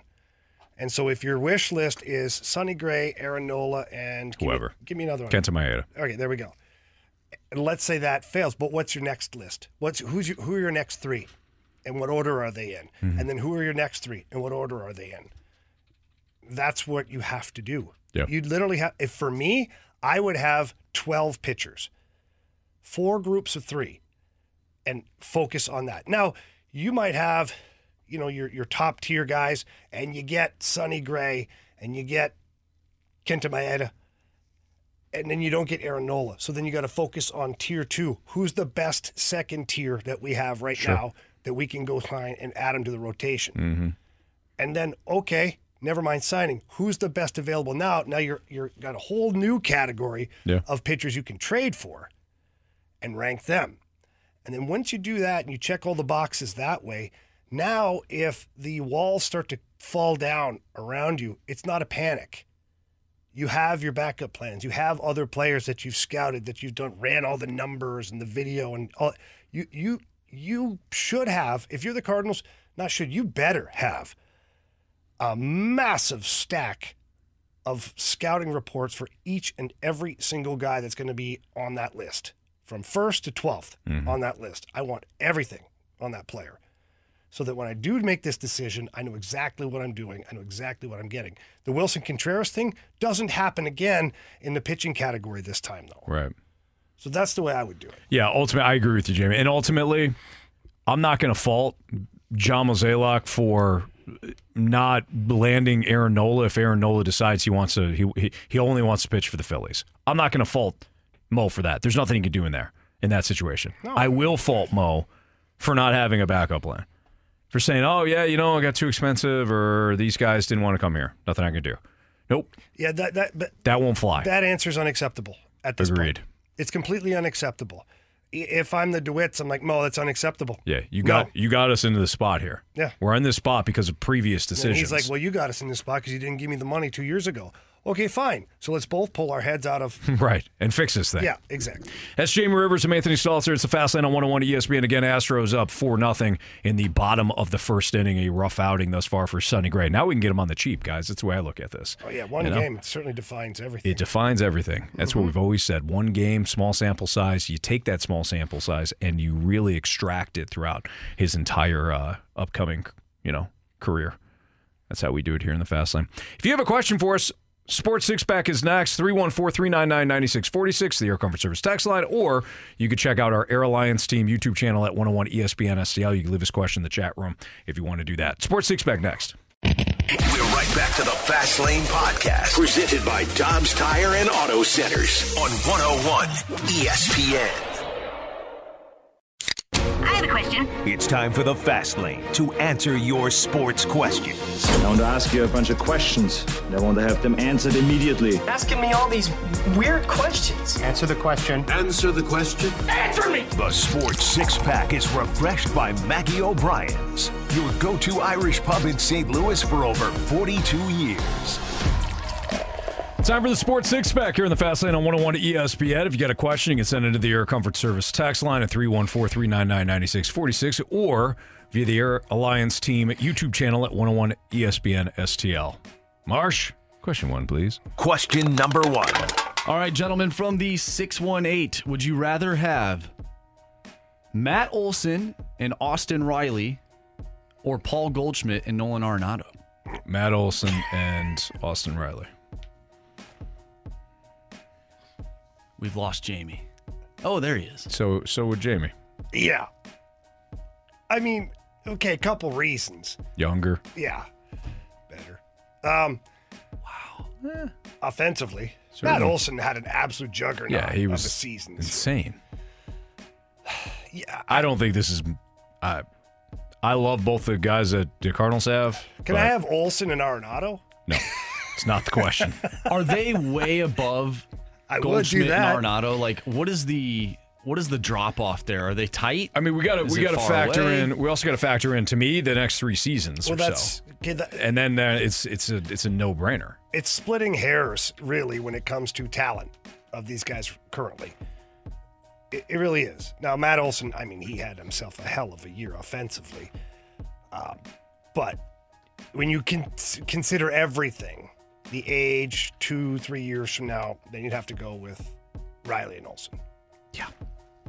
Not even a discussion. No. Question number two. From the 636, Jamie, we'll have you answer this question because you are a Mizzou faithful. Yes. Do you think Luther Burden could end up being a top five pick? Ooh. Is he draft eligible this year? Anthony? Uh, no. Okay. So he has another year. Uh, top five, I think, is high. I think that's high. Is he a first round pick? Yes. Is he top five? I, I think that's a stretch. Anthony? I don't think he gets into the top five, but I think he could be a top ten pick. That'd be awesome. He's a little undersized, but not by not by much. And you know, teams teams now the way they play. Look at a look at uh, Amon-Ra St. Brown for the Lions with the way they utilize him. He he rarely goes outside the numbers. He's he's in the slot. I think Luther Burden's probably going to play in the slot. But when you're looking at NFL offenses now, you know the nickel is the new defense. It, it's it's not the new defense. Excuse me. It is the standard defense now for all teams. So you got to play in a nickel. So that all that means that you usually have three wide receiver sets for most teams. So Luther Burden's Luther Burden's going to be a first round pick. I don't think he gets into the top five. Question number three. From the 980, should there be a bonus or incentive per game to starters who go at least seven innings in a game as a way to incentivize starters going longer than five innings? That would force starters to learn how to pitch longer in and force them to learn how to pitch instead of just throwing the ball with max effort. Go ahead, Jamie. Yeah, this isn't the pitcher's fault. There you go. This has nothing to do with them. I guarantee if you ask most pitchers, not all, because we we're we, boy, we're learning things about some of these pitchers, that's for sure. But um, if you ask most of the pitchers, they don't want to hand the ball off. It's their game. Mhm. That's what they've been training to do. That's what they're wired to do, is pitch. And so, you know, i i- it's not like you're trying to incentivize the player. Give a bonus to the manager. Leave him in there. Here's 500 bucks. like, you know what I mean? So Mhm. I don't know. That's my take on it. Is it's more of a manager slash analytics problem than player. Jamie nailed it. Yeah. You're talking about teams teams that have all the analytics in the world saying don't allow the pitcher to see the lineup a third time through. By the way, Zack Wheeler faces the Braves a third time through last year, and the wheels started to fall off. It's not. Oh, I see what you did there. It's not all crazy. Oh, didn't even try. Yeah, you did. There's something to it. You know, there's something to pulling the starter after a cer- certain amount. But to Jamie's overall point, uh, it's it, there's no incentive needed for the pitcher. It's incentive needed for the teams to stop stop going with such a specialized game.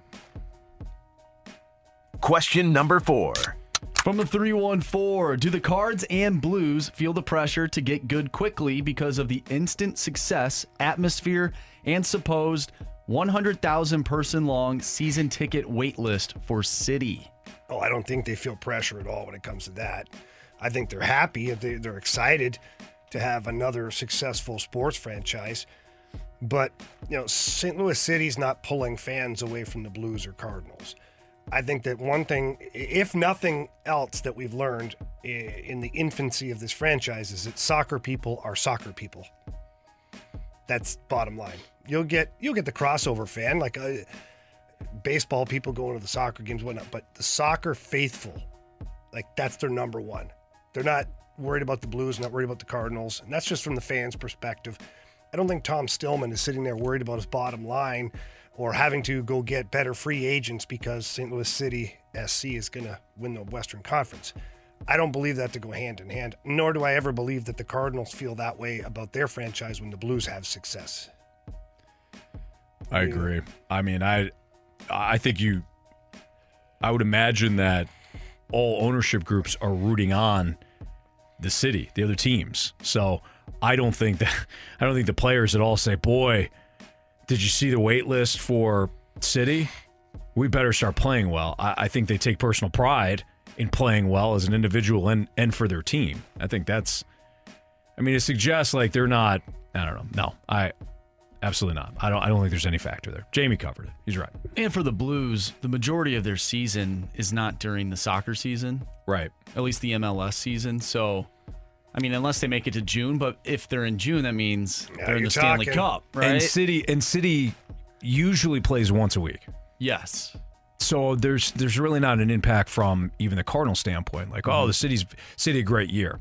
If the Cardinals are good, the fans will go to both. They'll go to both games. If the, if uh, according if of course if the timing and, and all that works out. But I think this city prides itself on being sports fans. You know that double dip we used to see with the Rams. Oh yeah, Thursday night football, People baby. will go to Thursday night football and then you know head over to the head over to Busch Stadium watch a Cardinals game. So no, we even get that when it's Blues playoff hockey and Sure. Cardinal season's beginning. You get a Cardinal game in the afternoon, Blues game at night. People are just buckled oh, walking around yeah. town. Oh, yeah. yeah, this is a sports city, so Yeah. yeah, no impact. Question number five. All right, guys, from the 314, do you think the MVP and Heisman should exclude quarterbacks and they get their own award? There's non quarterback players having all time great years for their position, but getting no consideration for those awards. Yeah, I do believe this. Yeah. I, I do believe that because the quarterbacks, I mean, they have such an impact on the game. And so, therefore, everything that they do positive wise, if they're having a big season, just eclipses. Yeah. The quarterback touches the ball every, well, almost 99% of every snap on the offensive side of things. So he's he's relevant to the game every single play. Mm-hmm. Where if you have a wide receiver who gets targeted, let's say seven times in a game, has five catches, 250 yards, and he's consistent like that, he's having a hell of a season. But it's a a just a fraction of the game. Yeah. So I, I would love to see some award that goes for you know maybe the highest rated quarterback or the best statistics or the best quarterback, Mhm. and then have a most valuable positional player that's not Yeah. the quarterback. I agree with that. I agree. It's very difficult to look at a team and say, this guy's having a, a great year for a team that's also playing well and not circle back to the quarterback and how he's playing. For example, look at Kansas City. Look at the Chiefs. This Chiefs team has underperformed offensively. Why? Well, because Travis Kelce's been banged up. Why are they? He's distracted because that Taylor Swift is after his money. Yeah, she, wants should his leave him fame alone. and she wants his yeah, money. I think that's just ridiculous, Jamie. Well said, Anthony. Thank you. But Patrick Mahomes, what? Why have they won? Because Patrick Mahomes. Are there other are there other players for Kansas City right now that are playing very well? Yeah, but they're three and one, four and one because because of Mahomes. So that's very difficult. So I agree with Jamie. You'd have to you have to separate the two. And if you pick the best wide receiver in the NFL right now, statistically or He's on IR. or stati- statistically or eye test or whatever, pick the best wide receiver. Then go see who his quarterback is. Exactly. Yep. Chase Claypool's on IR. Oh no, yeah. Um, I was thinking of Justin Jefferson. Oh, okay. Uh, but I forgot about Claypool, and I don't Yeah. know why. And I didn't mean like the best with the skill. I meant the best numbers, Mhm. flat out. Having the best season. And then you automatically usually have one of the best quarterbacks statistically as well. Yes. Question number six. We made it. From the 303, will Nolan Arenado, I'm sorry, will Nolan Arenado ask for a trade out next season if the Cards do not improve enough in the offseason and struggle early next season? Yeah, he might. I could see it. Yeah. There's a I mean, there's a track record here. He wants to win. He stated that in Colorado. Thought that he had the Rockies front office's buy-in, signed a long-term contract, and quickly realized that they weren't committed to winning. That's how he wound up uh, in part here. So if he feels as though that he's not going to be playing for a contender for whatever reason, and you know he gets frustrated by that situation, sure, he might might ask out. He also opted back in multiple times. Mm-hmm. So we'll see. Hopefully the Cardinals have a big offseason. We won't have to worry about it. It's Fastlane on 101 at ESPN. College football, week six. There was a lot going on. We focused on Mizzou yesterday, but the playoff picture, that whole landscape, may have shifted a little bit. That's next on 101 ESPN. Fast Lane Podcast, presented by Dobbs Tire and Auto Centers on 101 ESPN.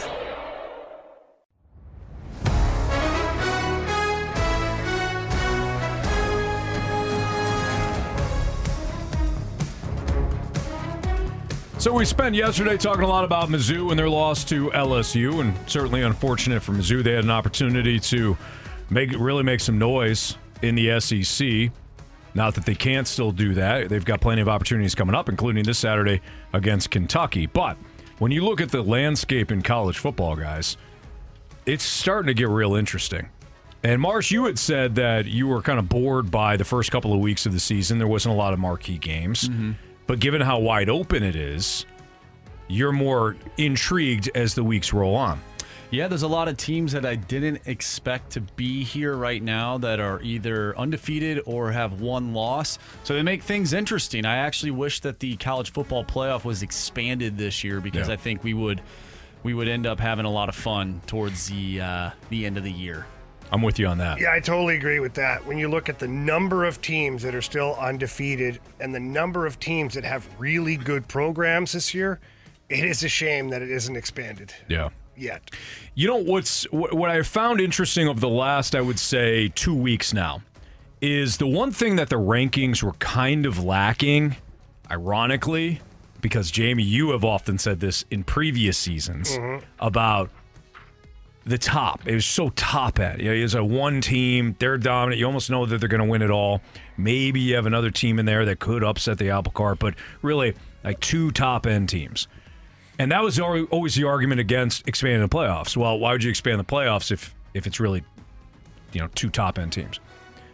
But this year I thought what was lacking was that standout.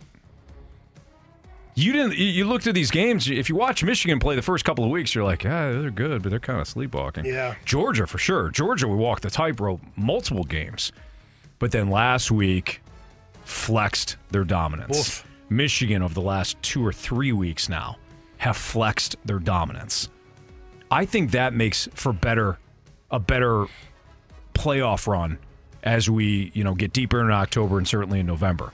Georgia and Michigan have have eh, they, they've cemented. Hey, we are the top two teams. Ohio State goes on the road, beats Notre Dame and South Bend two weeks ago. They fall behind last week to, to a Maryland team that I believe was undefeated going into that game, and then took care of business. Florida State, even though they've walked the tightrope a couple of times, they remain un, undefeated. Oklahoma wins the Red River rivalry. Penn State, I still think Washington's criminally underrated. They're seventh. I think they could be fourth, hmm. but they'll have their opportunities because they're they're gonna they're gonna play Oregon, who's right behind them. The top A lot of good teams. the top eight teams, not only are the un, are they undefeated, they all bring something different to the table. Well, USC's undefeated. They're 10. And USC, yeah, true, good point. Uh, USC fell behind 17 nothing Arizona, and because of that offensive firepower, they came all the way back. And Marsh, I know you're not a big believer in USC. I don't blame you with that defense. The defense was a question mark coming into the year.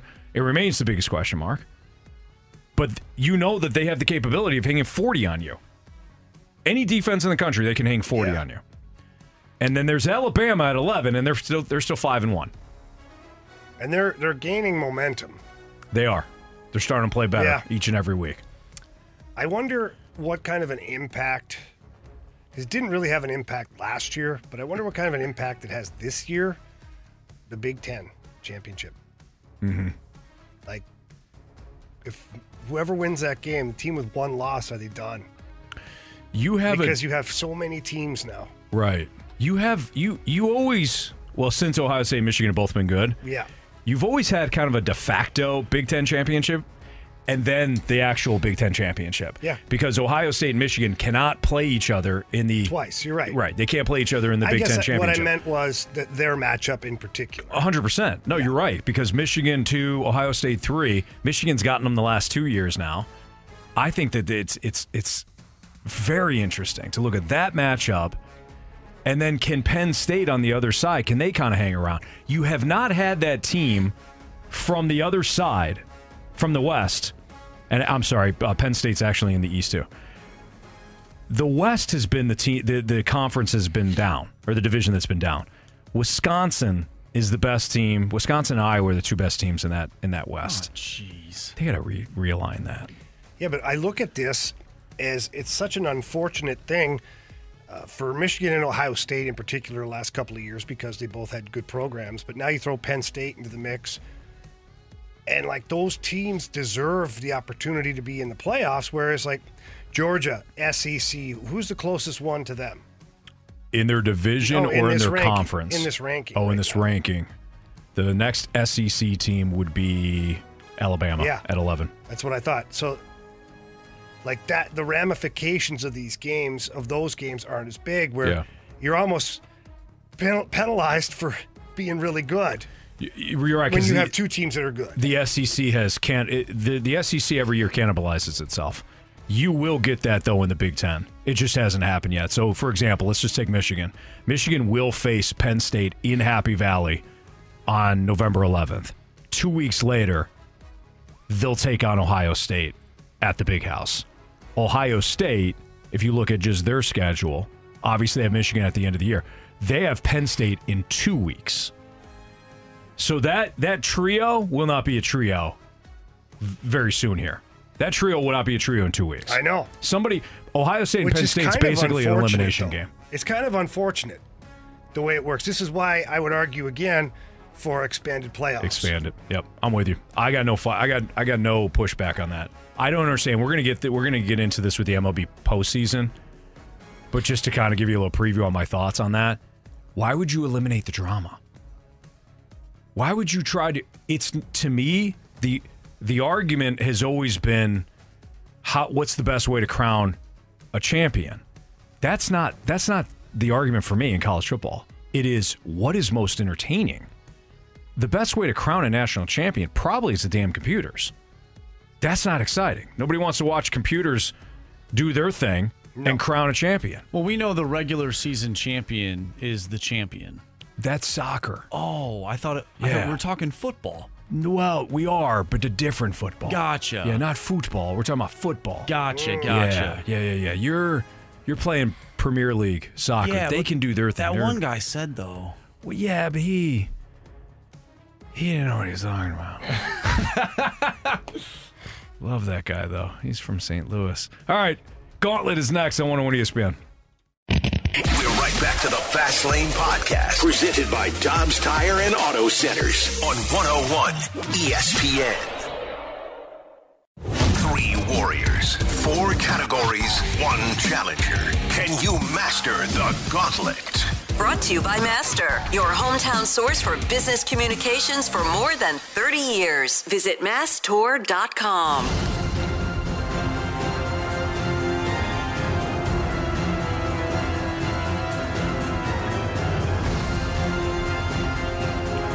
402, your time check is brought to you by Clarkson Jewelers, an officially licensed Rolex jeweler with Jamie Rivers and Andrew Marsh. I'm Anthony Stalter. Time for the gauntlet, and we welcome in Logan. What's up, Logan?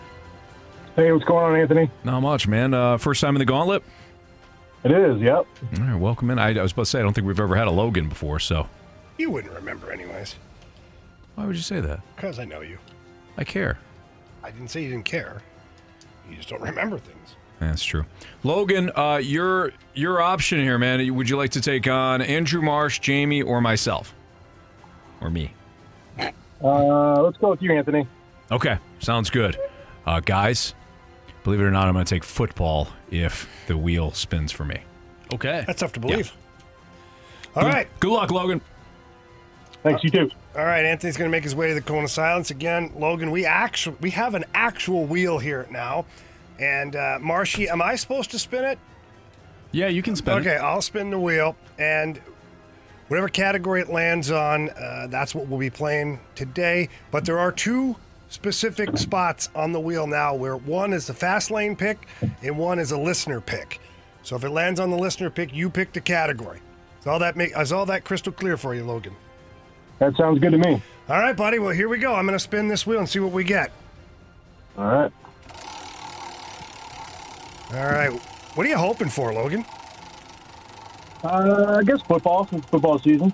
Football. That's Anthony's. That's right in his wheelhouse. Boy, I really gave this a spin, didn't I? I don't think this thing's going to stop. I don't know. We're we're working on it here.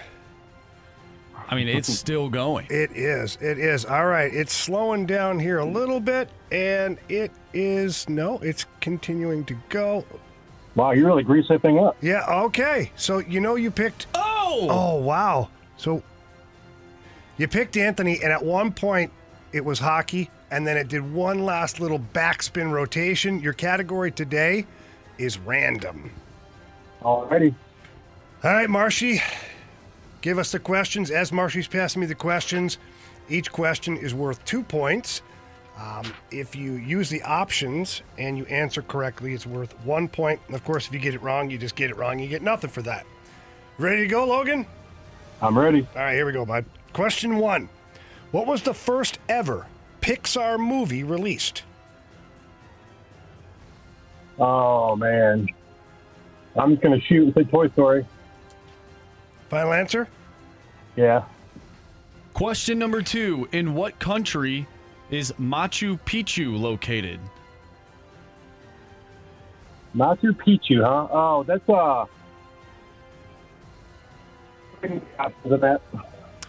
Is it that? Your options are Peru, Bolivia, or Argentina. Uh, that's Peru. Final answer? Yep. All right, Logan, question number three. A camel with two humps is known as a Bactrian camel. What is a camel with one hump called? Wow. Uh, well, I guess some of the options. All right, is it a wild camel, an alpaca, or a dromedary camel? Uh, the other two sounded kind of not right, so I'm gonna go with the third one. Dromedary? Yeah. Final answer? Yep. Thank you. Question number four What national flower of Malaysia is used to make a bright red herbal tea? uh, options. Is it lotus, hibiscus, or rosella? Gotta be hibiscus. Final answer? Final answer. All right. Let's get Anthony back in here. I mean, there's quite the variety of questions on that one. Yes, it was. My goodness. How do you think you did, Logan? Uh, 50-50. We'll see how it goes. All right. Well, Anthony's back here with us. Anthony, how's the cone of silence today? Oh, great. Uh, Mike Ryer and I were having a spirited conversation about uh, radio. Oh, Yeah. how, how how ironic. I know, right. Yeah. That's what we do. One of the first times I think Ryder and I talked about radio. Huh. Yeah. Okay. But it was outstanding. It's an outstanding conversation. Well, let's hope he packed you a lunch. Okay, Anthony? All right. What do we got? Hockey? Or hockey? Random. Random again? The wheel, it, it actually flipped to hockey and then kind of weighted back and popped I see to random. football is right there, and Yep. the wheel just.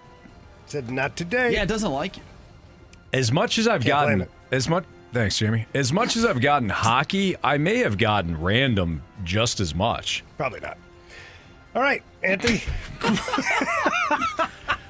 Well, Logan, uh, I think you did okay then, based on my confidence level right now with Jamie. You're welcome.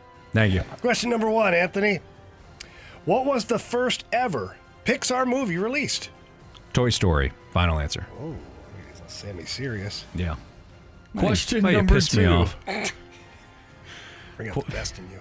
Question number two. In what country is Machu Picchu located? Oh yeah, no, that's easy. It's absolutely easy. Let me go back to my geography class uh, back in the sixth grade. Um, you know, uh, for some reason, Marsh, uh, the answer's not coming right to me, and um, just for time's sake, I'll take the option. For sure. I'll know it once you say it. Absolutely. Very selfless of you. Yeah. Is it Peru, Bolivia, or Argentina? Oh, no doubt it's Peru. Yeah, as soon as you said it, Marsh, I knew it. Uh, final answer, per- Peru. Hmm. Question number three, Anthony. Mm-hmm. A camel with two humps is known as a Bactrian camel. What is a camel with one hump called? Well, let me go back to my um, animalology class and uh, think about that. You know what? For time's sake, too, let's just. Uh, can I have the options, please? Yeah, good, good What the idea. hell is going Such a nice guy. All right, is it a wild camel, an alpaca, or a dromedary camel? Wild animal seems made up.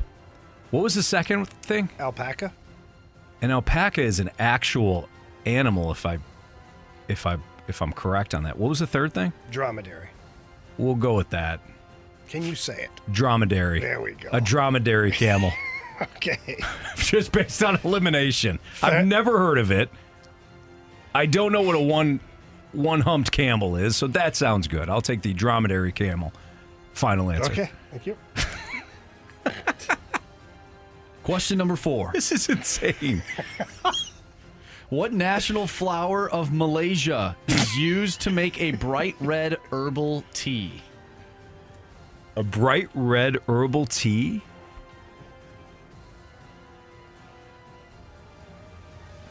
Uh I don't know. Can I have the options, please? Options are lotus, hibiscus, or rosella. I think it's a pick hibiscus. Hibiscus. Final Ken- answer. Kenny Pickett. Final answer. Kenny answer. Pickett. Final answer. All right. Logan, are you serious with these?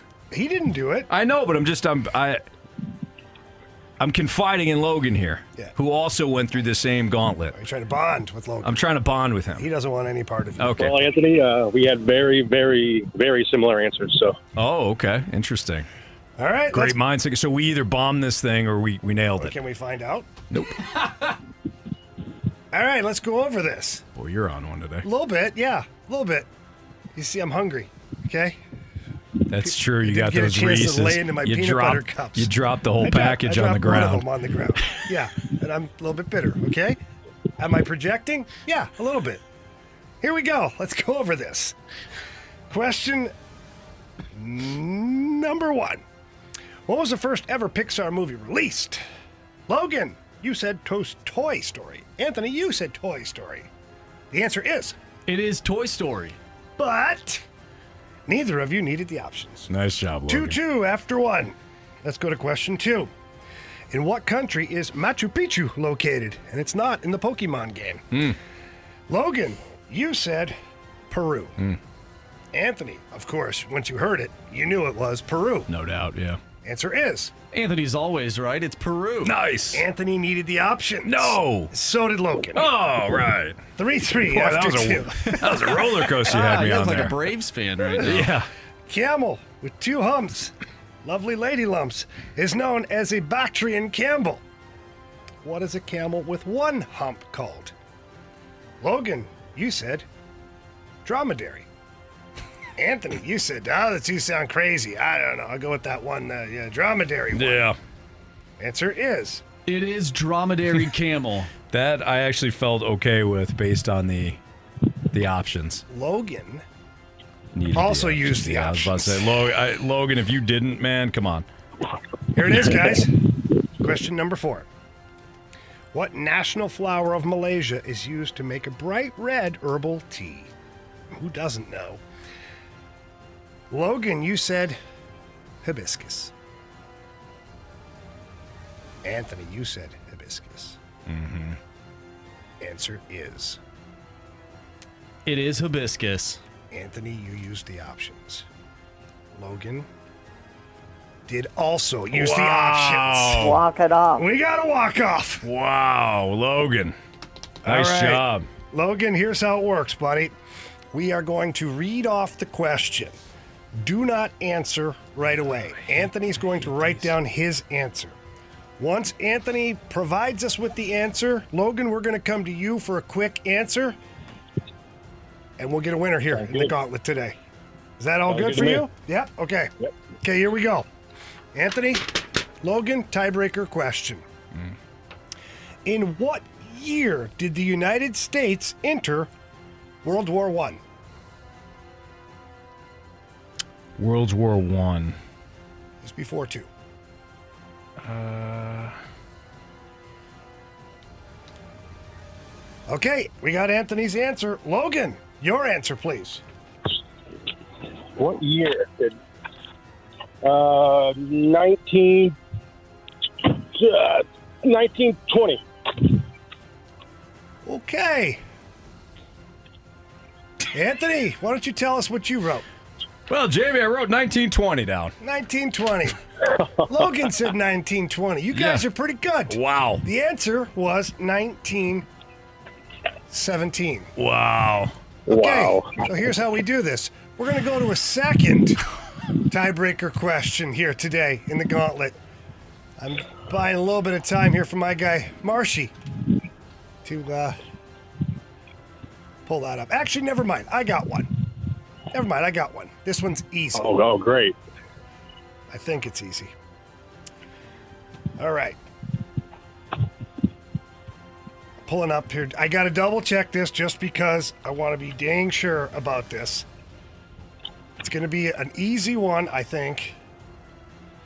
As I go through the uh, stats really quick here.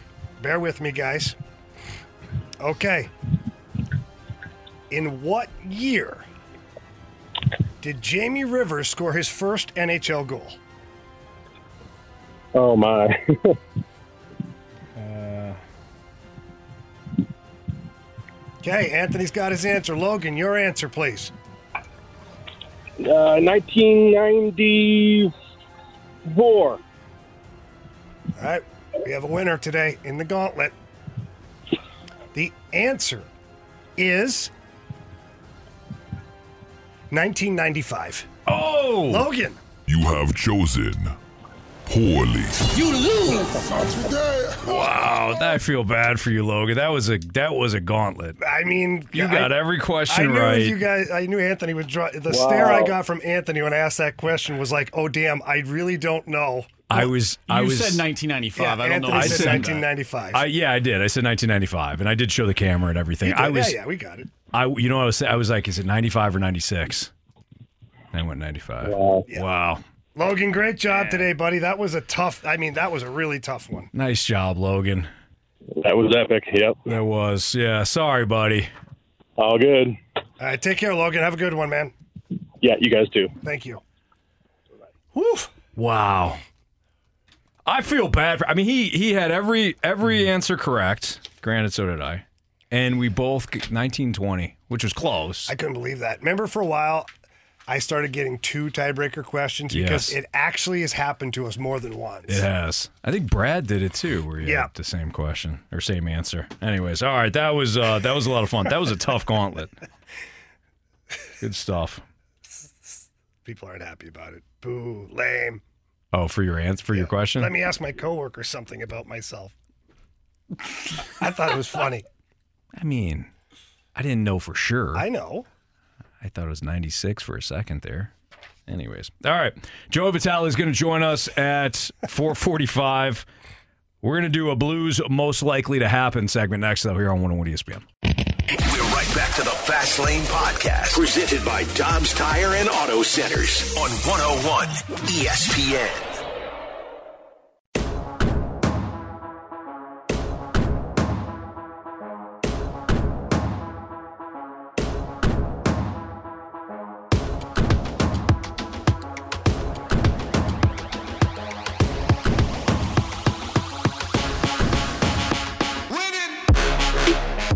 Right, time to play blues most likely to happen. What do you got, Marsh? All right, gentlemen, let's start off with this one. Most likely to happen Jordan Kyrou gets 50 goals this season, or the Blues have 10 or more 20 goal scorers. Um, How many? 10 or more? 10 or more. How, m- oh, 10 or more. 10 or more goal. 10 or say? more. 10 players with 20 or more? With 20 or more goals. Got Yeah. it. Okay. that. My Uh, bad. so, getting 10 players to score 20 goals uh, on a roster, that's that's a lot. So, I'd say it's more likely that Jordan Kyrou scores 50 goals than the Blues have 10 20 goal scorers. I'm looking at this now here. So Go back a couple of years ago, I think the Blues had like eight, and that was like astronomical. last year, Kyrou, Buchnevich, Schenn, Saad with 19, Thomas with 18. So even if we include that, Go back two years ago. five. If you're feeling crazy. All right. Uh, That's let's when see Barbie here. had 26. Go ahead.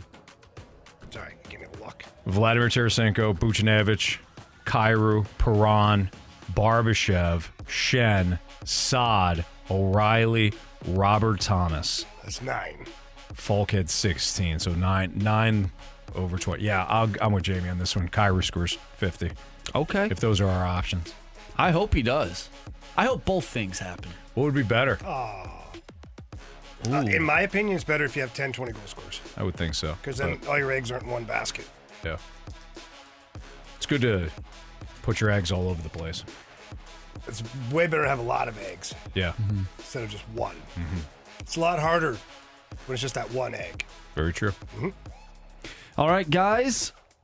Most likely to happen: the Blues are a 90 plus point team this this season, or the Blues have a top 10 power play.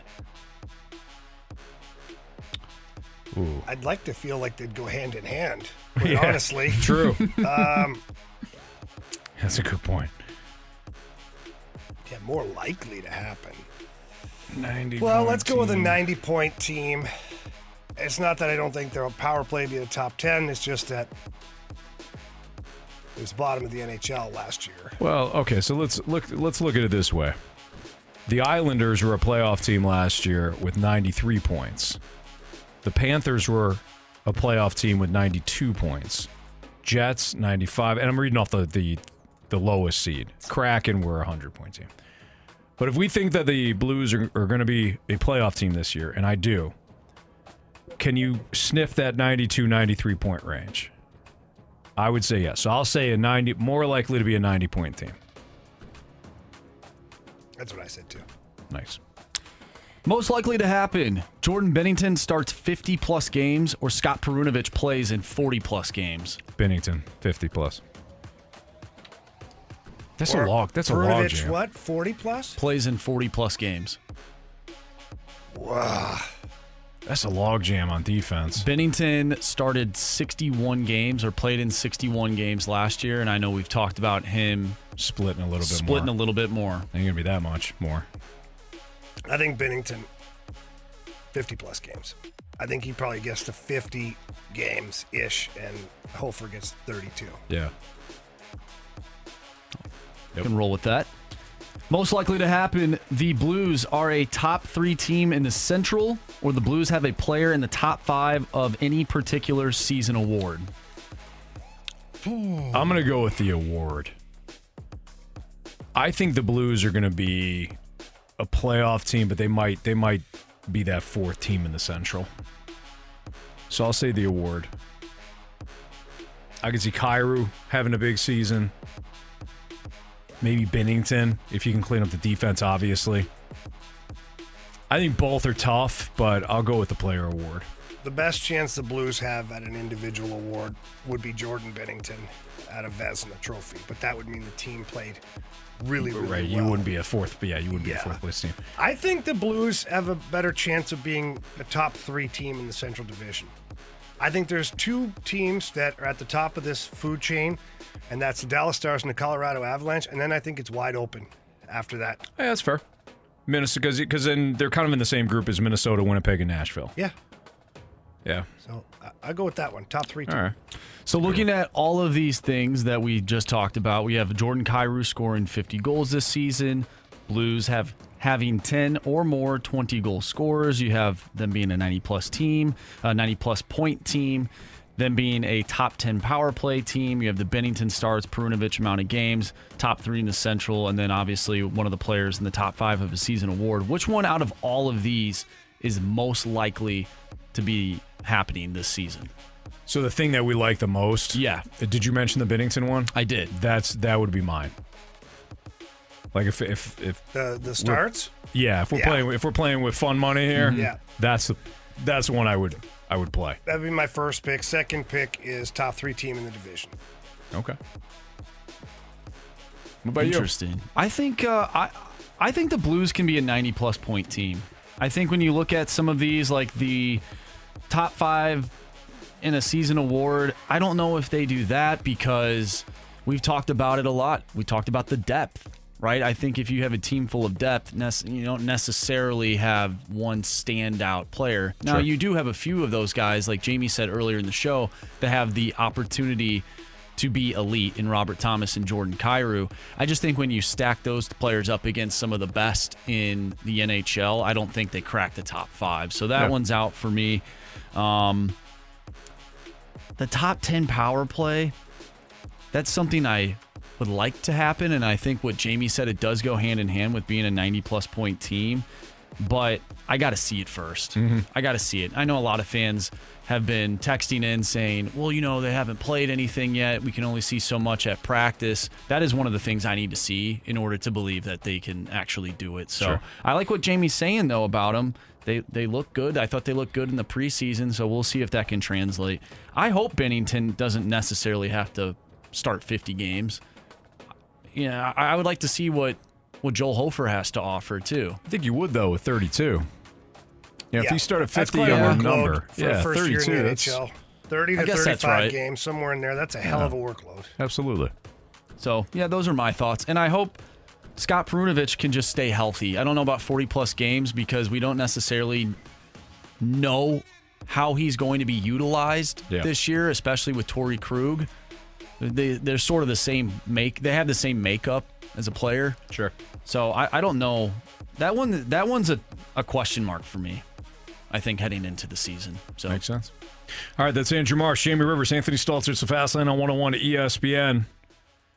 Should Major League Baseball change its playoff format? We're starting to hear this a little bit more over the last 24 hours, but I thought what the Braves did last night poured cold, cold water on that argument. tell you why next on 101 ESPN. Right back to the Fast Lane Podcast, presented by Dobbs Tire and Auto Centers on 101 ESPN.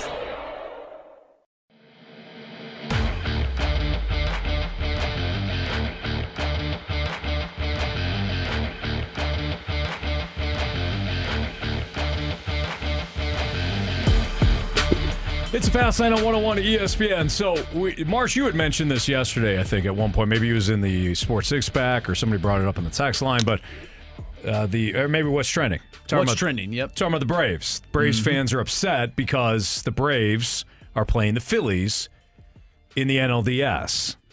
I don't blame them. It is kind of annoying because why not reseed?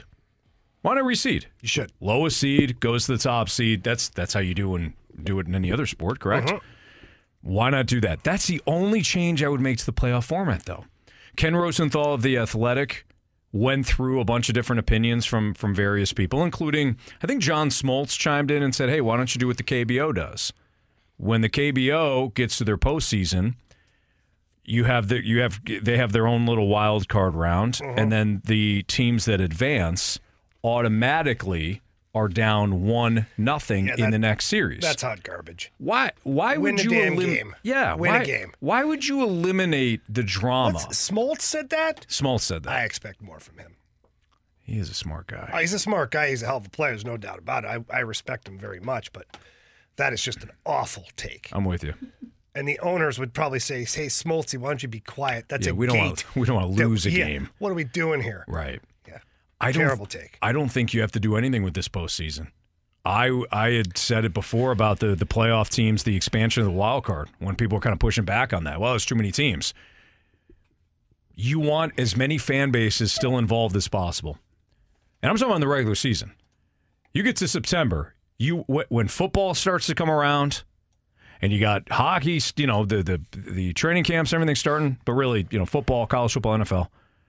When those seasons start to kick off, you want as many baseball fan bases interested in your product as possible.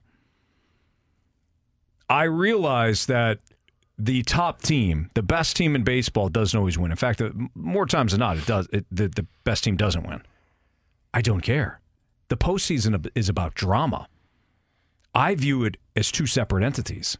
You've got the regular season, and then when the postseason comes about, there is a do or die feeling to it. That's what makes it great. Mm-hmm. I don't think you should cater any more than you do right now to the teams that have good regular seasons. You give them home field advantage, and the top two teams have buys. So In this case, saying- Dodgers and Braves. I wouldn't touch it outside of that. Are you saying not to reseed? I'm saying to recede. Yeah. That's the only part I would change. Okay, Other than that, I wouldn't change anything else. All right, because that's that's where I'm at. Is you know, I think there should be an advantage to having a good regular season. Now, should the advantage be that you get a one game gimme? No, No. that's not what I'm looking at. But I think if you reseed, then you would have had, you know, Braves versus Diamondbacks, Dodgers, Phillies. Mhm. Dodgers Phillies would still have been a good series, and the Diamondbacks they're they're obviously no joke. Right. But then if it's the clash of the Titans of the Phillies and the Braves is what you really craved, you get it anyways. hmm At higher stakes. Yeah, Potentially. So this is where I think the NHL misses it a little bit because Gary Bettman, his philosophy is he likes to have intriguing matchups early in the playoffs. So your first and your second round sometimes are tougher matchups than even beyond that, which I don't think makes sense. Obviously, the Stanley Cup final it's a whole other animal, but if you look back at the last couple of years, in the second round of the playoffs is where you have wars in the NHL, eh, which is fine, but then you kind of lose a little bit. They meet, they could meet each other anyways in the conference final type Mhm. thing if they would reseed it that way too. So the NHL's got a little bit of a problem too with their playoff format. But sticking to baseball, I think if you reseed after the wild card round and go from there, I, I think there's nothing else that needs to be done. Agreed. I mean, this is no different than what the NFL did. Yeah. No different. So why why are we complaining about it? I I think that people get so caught up in what you did in the regular season and they're they're wanting to be more of a reward. Here's where I'd push back on this. Who cares? It's the regular season. That's how I think, Marsh. But why don't we go ahead and like walk, as Jamie would say, walk with me. Are we all walking together? interlocked? Yeah. I'm an interlocker. Marsha, are you or are you like a, the whole like palm guy? No, I I like to interlock. We'll- So we'll all walk together down this path, interlocking. Okay. Jamie's still on the sidewalk Yeah. Yeah, it's fine. by the street. by Okay. the street. The closest, yeah, protecting Mm-hmm. you guys. Yeah. So speaking of protection, not that. Tell us protection. about it, Anthony. Um, I couldn't, even if I tried. When it comes to like protecting the top seed in in baseball, so let's just say the Braves in this case, making sure they have all the advantages to win to win a World Series as much as possible because they earn the regular season title. If you if you're thinking like that, when it comes to these divisions, not all the di- no division is created equally. Take the Tampa Bay Buccaneers from a year ago. Didn't even have a winning record. Won their division. Went in the playoffs. Hosted a playoff game. Why would you be Why would you be protecting them?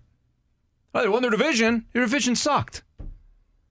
I'm not awarding you any any sort of other advantages outside of you won your division. You host you host at least one one playoff game. That's it. That's all you're guaranteed. If you want more than that, be the top seed in your league or your conference, depending on what sport it is. After that, that's it. Then it's the postseason. Stop crying, as Jamie said earlier. Win games. I, I th- with baseball though, now they have the.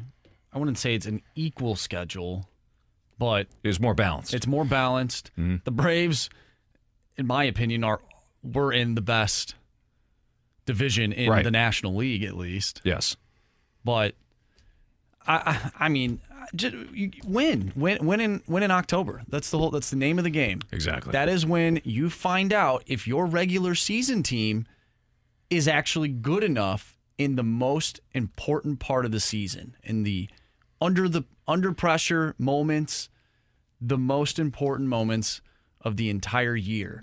Is your team good enough to handle that? Mm-hmm. If so, you can win a championship. And everybody, Absolutely. everybody's going to remember you. Nobody's going to remember the regular season champion. Joe Vitale is going to join us next. We'll talk to him about the upcoming Blues season, dive into the final roster being set, and get his thoughts ahead of uh, Dallas and the Blues in two nights. Joey Vitale next on 101 ESPN. We're right back to the Fast Lane Podcast, presented by Dobbs Tire and Auto Centers on 101 ESPN. Joey Vitale views things a little differently. Just imagine how he looks at hockey. Whoa! This is The View from Vitale, brought to you by Scott Lee Heating Company, a proud Mitsubishi Electric Elite contractor.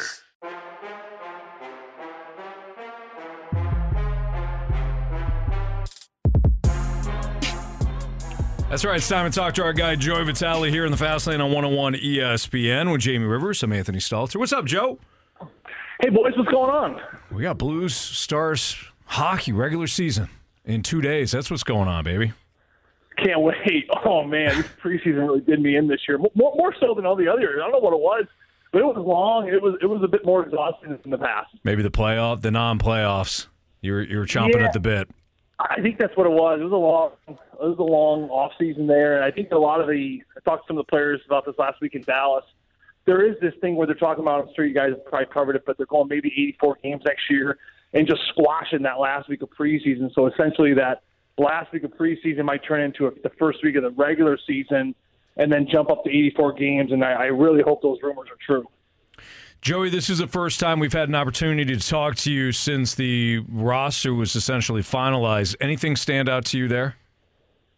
Well, I think Tyler Tucker, of course, is is one of the big standouts without a doubt. You know, the way he- came into camp, I think he just did so many great things last year that kind of set up a great camp for him. You know, and then he had a great off season. He looks bigger, he looks stronger. I think he really kind of soaked up that rest and recovery. Uh, so to me, that that is number one. I think the second, the biggest one was I was unsure to see what Oskar Sundqvist's health would really look like. Uh, I thought maybe coming to camp and it'd be a little bit slow. I thought maybe would Craig Berube have a decision about you know Oskar and his health and his his pace. But to me, he he looks about as good as he looked going back to the 18-19 season when they win the Stanley Cup. He finally had a summer of full rest, full recovery. You know, he had those double hips and knee procedures done the summer heading into the 21 season, and then that's where he really slowed down. Of course, that was also the year that they dealt him to Detroit. Detroit then moved him to Minnesota the following year, and then right after last season, he finally had a summer to, to himself. So that's really great and encouraging to see Oskar Sundqvist as well. Joey, any surprise with MacKenzie MacEachern and Nathan Walker uh, being on the waiver list headed down to Springfield? I don't think so, Jamie. I mean, I know you watch some of the games as well. I think that you know, for Nathan Walker, he's in a different situation than MacKenzie MacEachern. I think they know exactly what Nathan Walker is. I think that he's had a really great career for himself, especially for a guy that is that small. It's very hard for a player like that to have a long career in the National Hockey League. There are the exceptions. Uh, Theo Fleury's, you look recently at Nathan Gerbe, but this is really hard for, for how fast and how big and how physical the game is for a younger, smaller guy like him to to really keep up. But he's done a great job doing it. Wins a cup in Washington. He stuck around a long time. But to, to them, I think that he really is that like leadership piece in Springfield where you know when you call him up, he's just going to give you 130%. And that's exactly what he did in camp. I mean, he could not have done anything better, in my opinion. I think that he just was already slotted as being one of those first call up veteran guys they know they can depend on, and they know what he's going to bring every single game. So I don't think that he had necessarily had a bad camp. I think he actually had a really good camp, but I think the writing was on the wall for him early on. MacKenzie MacEachern was a little bit different. It was an interesting signing because he had so much trouble finding the lineup when he was here in St. Louis. I think he found some good success with Carolina in that little playoff stretch they went on last year. So a lot more attention was drawn to MacKenzie MacEachern. Um, the tools that he has are incredible, right? He can skate fast. He can get in on the forecheck. Uh, pretty dependable as far as coming out of the zone. I just don't know if MacKenzie really has taken it to that level or that step that really separates him from the rest of the pack. Like everyone had something. You have to bring something different that no one else does. I mean, you know how it is. You got to find that role, and you got to do something different. Even like a Nick Ritchie, he struggled with the pace at times. Uh, he struggled uh, with you know the, the energy and, and being physical. But one thing is no no doubt about him is he can he can fight and he can play that nasty brand of hockey. So that's what separates him, kept him in the league a lot longer. For MacKenzie MacEachern, you know, I don't know if he did really anything in camp that, that separated himself enough for Craig Berube to say, okay, he's our guy here, uh, and for this reason. Joe, if we go to the defense core here, eight defensemen kept on the roster. Obviously, uh, the waiver process uh, you know played a little bit of a part in that as well. But when you look at Scott Perunovich, uh, you know what for you, just you being a hockey guy, watching him play, you know what would be a successful season for Scott Perunovich? A successful season for Scotty, uh, Jamie, I think would be a healthy one. Let's start there. I think that you know he wins the Hobey Baker in Minnesota, a ton of college success. And he'd be the first one to tell you that college hockey and pro hockey are two very, very different beasts. I think he knew that. He learned that right off the hop. And unfortunately for for Scotty, he got banged up two years back to back. Not not just banged up, but but injuries requiring surgery. And I'll never forget running into him in New York when Blues were on that long five six day road trip in New York a couple years ago. Elevator opens, he comes on, and at the time he was injured for a long time. So it was surprising seeing him in the hotel there, and then you can just tell that he was really upset. And he was in New York to get to get a procedure done on his shoulder at the time. But just that those few few small moments, you just saw how discouraged he was. So here's a young man that has just dealt with a lot of injuries. So I would say number one, a successful season would be to stay healthy. Uh, number two, I think pretty soon, quickly, hopefully, you earn trust with Mike Weber and, and Craig Berube that you can be out there and be solidified in that five six bottom pair and run a second power play. I mean, dependable, run a power play. I think that that is what hurt him a little bit in camp uh, heading into the season right now is that he, I don't know if he really ever got that second power play unit going all camp long to the point where he was really comfortable. And this is not a knock on him because he's dealing with so many different players. Right? You got Ratcliffe, you got you know, Zach Bolduc, you got Kevin Hay. I mean, so many different guys, interchangeable parts, so it's not easy. But I think for him to get in there, to stay in there, to get in, get in the rhythm of this new defensive scheme, uh, just to be patient in the D zone, uh, to not overextend himself, to make the simple play. I mean, you were a defenseman, you know how it is for a young guy. It could be intimidating, especially coming off injuries. I think for him to start making just that simple pass, that simple play, uh, get up, get out of the zone quickly, get off after 30 seconds, and then from there you can start to build. Then you start getting confidence, maybe get more playing time. I think that hopefully manifests itself the confidence it takes for a young man to run a, run a power play, which is very hard to do, as we all know, uh, on that second unit at the blue line. Last thing for Joe Vitale here in the Fast Lane on 101 at ESPN. Joe, how how do the Blues win games this year? Like if you, if you were to pick out an identity, something they fall back on, the, or just fill in the blank, the Blues are going to win games this way? What do you think is going to be their most consistent strength? Yeah, it's a great question. Uh, I think the to me they have to be okay with low scoring games. They have to get back to that. You know, we saw it a little bit there in Dallas. They, they only had a two nothing lead for the most majority of the game. Now they ended up scoring a couple power play goals late uh, last week to make I think four nothing was the final. But up to that point, Dallas had nothing. And again, everything comes with a caveat. I, I get it. There was it was not Dallas' roster, uh, but there were still players on the ice, and Dallas really just did not have a sniff. And that was the Blues' full roster, if you remember right. That was about as close to the full roster as we're going to see here on Thursday night in Dallas. So to me, I love the way they got the lead early, and they were just okay with it being one nothing for a very long time. And then they made it two, and they were still okay with it.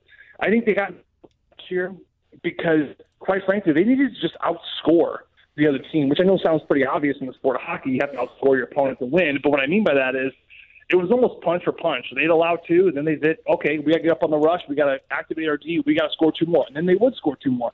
And then before you know it, it was a 6 4 game after three periods. And I think they have to get back to just being okay, being poised with it, being 1 nothing, or even being down 1 nothing in the third period. That's what they were so good at in 18. They were a very conservative, they were a very patient defensive zone, and at times they were down. But they kind of just stuck with it, stuck with it, and eventually through their offensive zone time and through the frustration of their opponent by not really getting much offensively.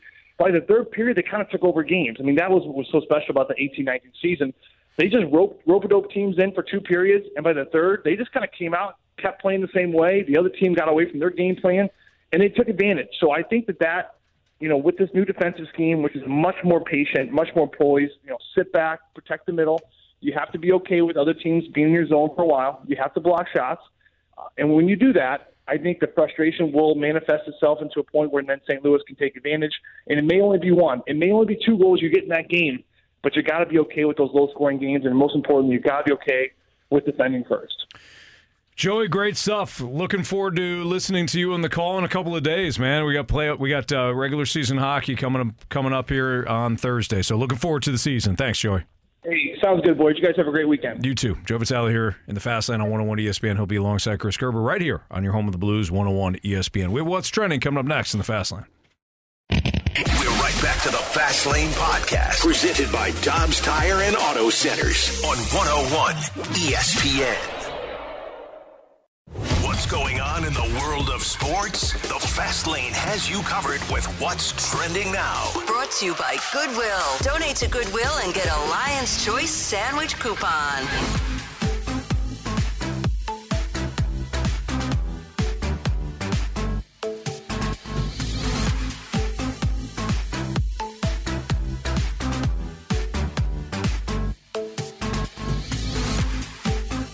Welcome back to the Fast Lane here on 101 ESPN. Anthony Stalter, Jamie Rivers. I'm Andrew Marsh, and it's time for What's Trending.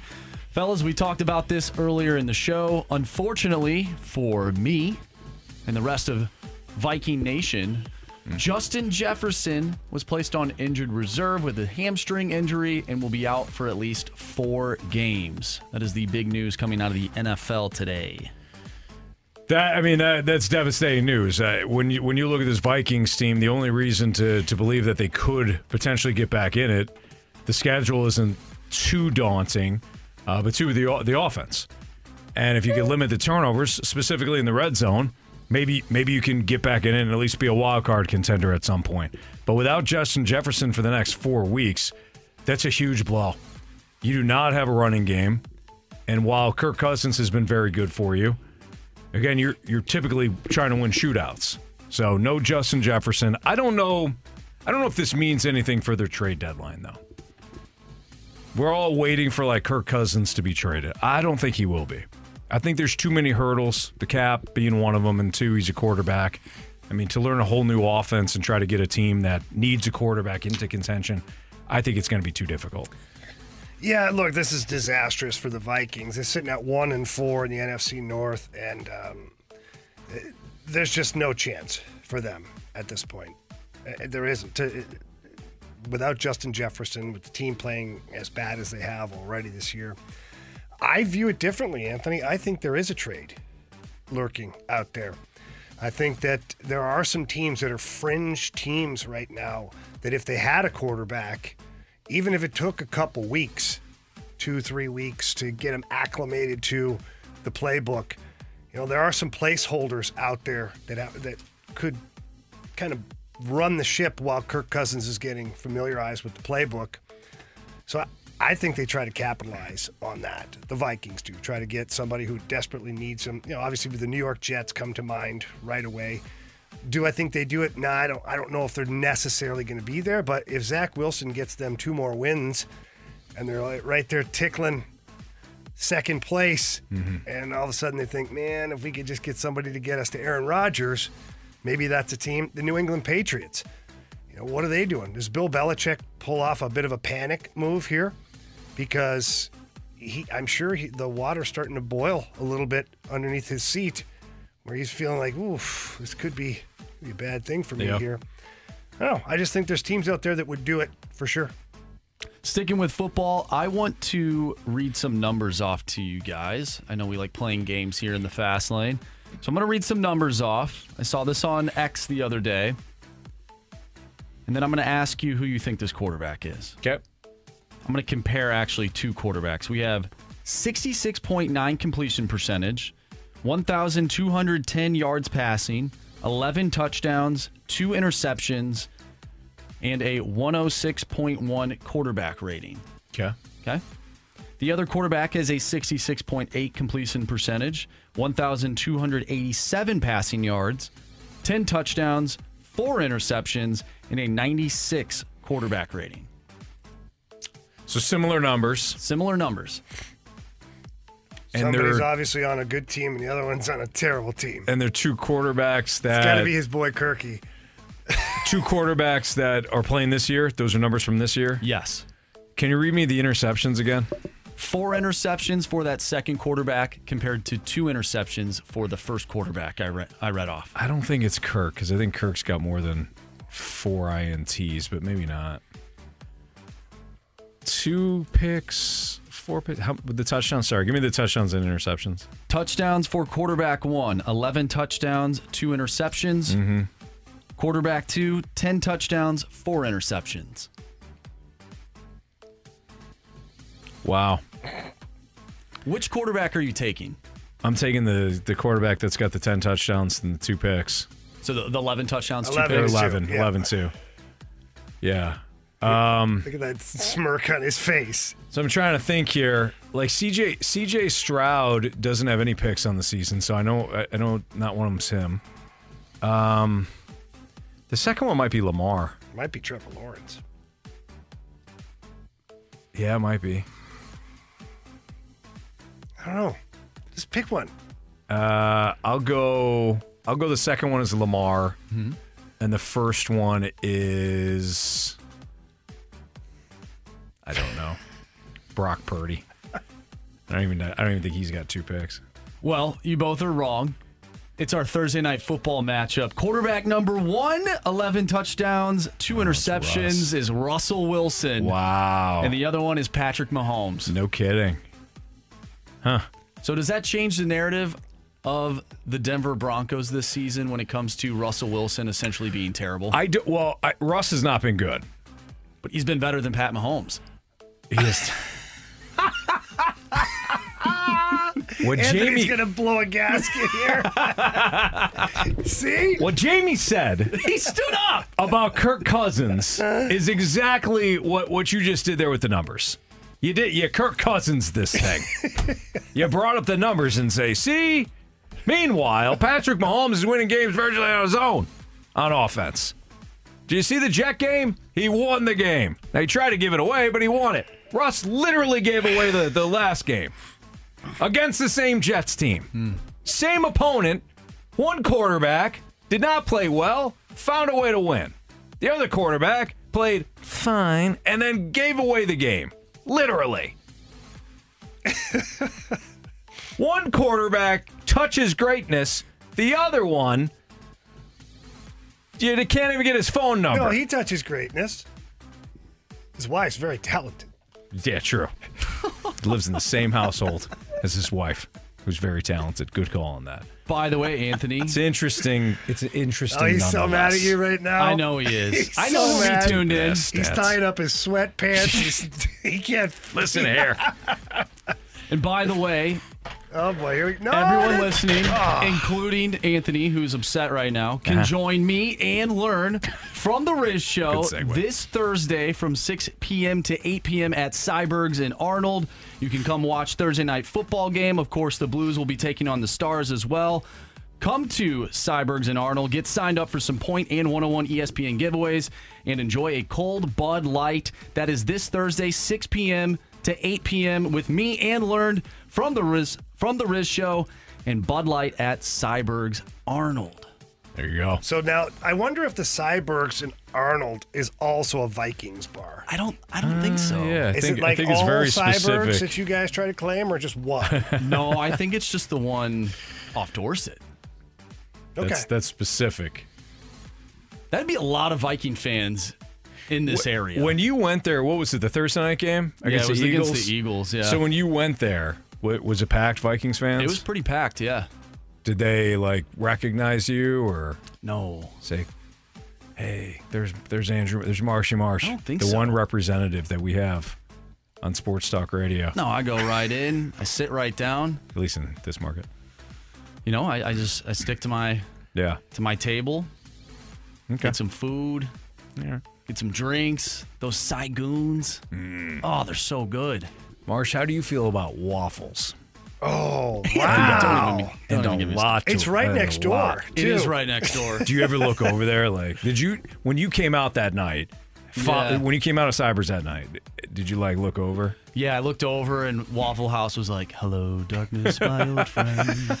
It was like, hey, psst. come to come to us, Andrew We'll Marsh. see you soon. All right, it's the Fast Lane on 101 ESPN with Andrew Marsh and Jamie Rivers. I'm Anthony Stalter. We got NFL stock market buy, sell, or hold. You doing coaches this time, Marsh? Yeah, we're doing coaches This should be and play callers, Oh, So this I should guess- be interesting. head coaches and play Head callers. coaches, play callers. That's next on 101 ESPN. We're right back to the Fast Lane Podcast, presented by Dobbs Tire and Auto Centers on 101 ESPN.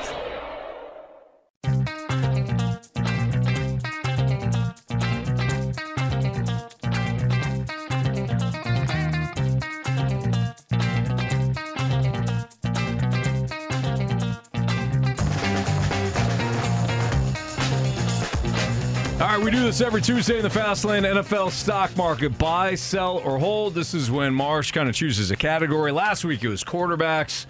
Jamie and I say buy, sell, or hold, and Marsh, uh, well, Marsh participates as well. But today you're, you're doing coaches slash play callers. Yes. Oh boy, This should be interesting. We Yeah. have not seen this list. this is new. It's fresh. It's fresh. Exciting. I love it. Are you ready? Provocative. Very ready. Let's start off with the Monday Night Football head coach that ended up picking up a win last night in Vegas. Josh McDaniels, buy, sell, or hold. Yeah, I'm going to sell on that. I don't think I ever bought it, but I'm going to sell. If I, I- did, if I was drunk one night and just, uh, you know, it's just a sliver of it. Ah, okay, it's cheap. No, Yeah, sell that. yeah. Um, I had a lot of hope for Josh McDaniel. Yeah. I thought, man, this guy's done some really good stuff with the Patriots, and um, yeah, Hell of a play caller with the with the Patriots. Patriots. Yeah. he hasn't really done anything away from the Patriots. No. And um, Or Tom Brady. correct, correct. Uh, so yeah, no, I have no faith at all. I'm selling. What'd you call uh, the game last night, Jamie? A uh, uh, battle of which uh, team trying not to win. Battle of two teams that didn't want to win. Yep. That's that's accurate. Yeah, I'm going to sell too. In fact, there's a lot of coaches on here that we might be Ooh, selling. wow. So, um, shall we It's move a on? tease. That's what they call a tease in the business. Yes. Yes. This one will be, I think, difficult for Jamie. Buy, sell, or hold Bill Belichick. Oh my goodness. Okay, so I'm not buying because I just feel like that would be hypocritical. Um, I'm not selling because it's Bill Belichick. I, I'm just not. I'm not at that point, but I am holding for now. I, I want to see how Bill tries to turn this season around, what he's able to accomplish with this season, and what direction he takes this team in moving into next season. So, uh, to me, he's more than earned the right to have some more runway here before you fire a guy like Bill Belichick. So, I'm holding. I'm holding too. You, you can't buy it because it's it's bad. I mean, that roster isn't good enough, and he built it. He built that roster. There's no team speed on either side of the ball. Is that coaching? that's that's that's him as the GM. I though. know. That's So that's fire Bill the GM, keep the coach. and and how do you do that, right? Because he's built he's built Super Bowl championships before. I know with Tom Brady, but I'm to hold too because here's the way I look at. it. I was thinking about this last night when it came to Belichick, and I was I was listening to you know some people say, "Oh, you just got to move on now." If I'm Robert Kraft and I'm looking at it objectively, do I want to give Bill Belichick another opportunity to fix this thing? Or do I want to go through the coaching ranks and try to let somebody else fix it? Like the man that has brought me more Super Bowls than anyone is Tom Brady.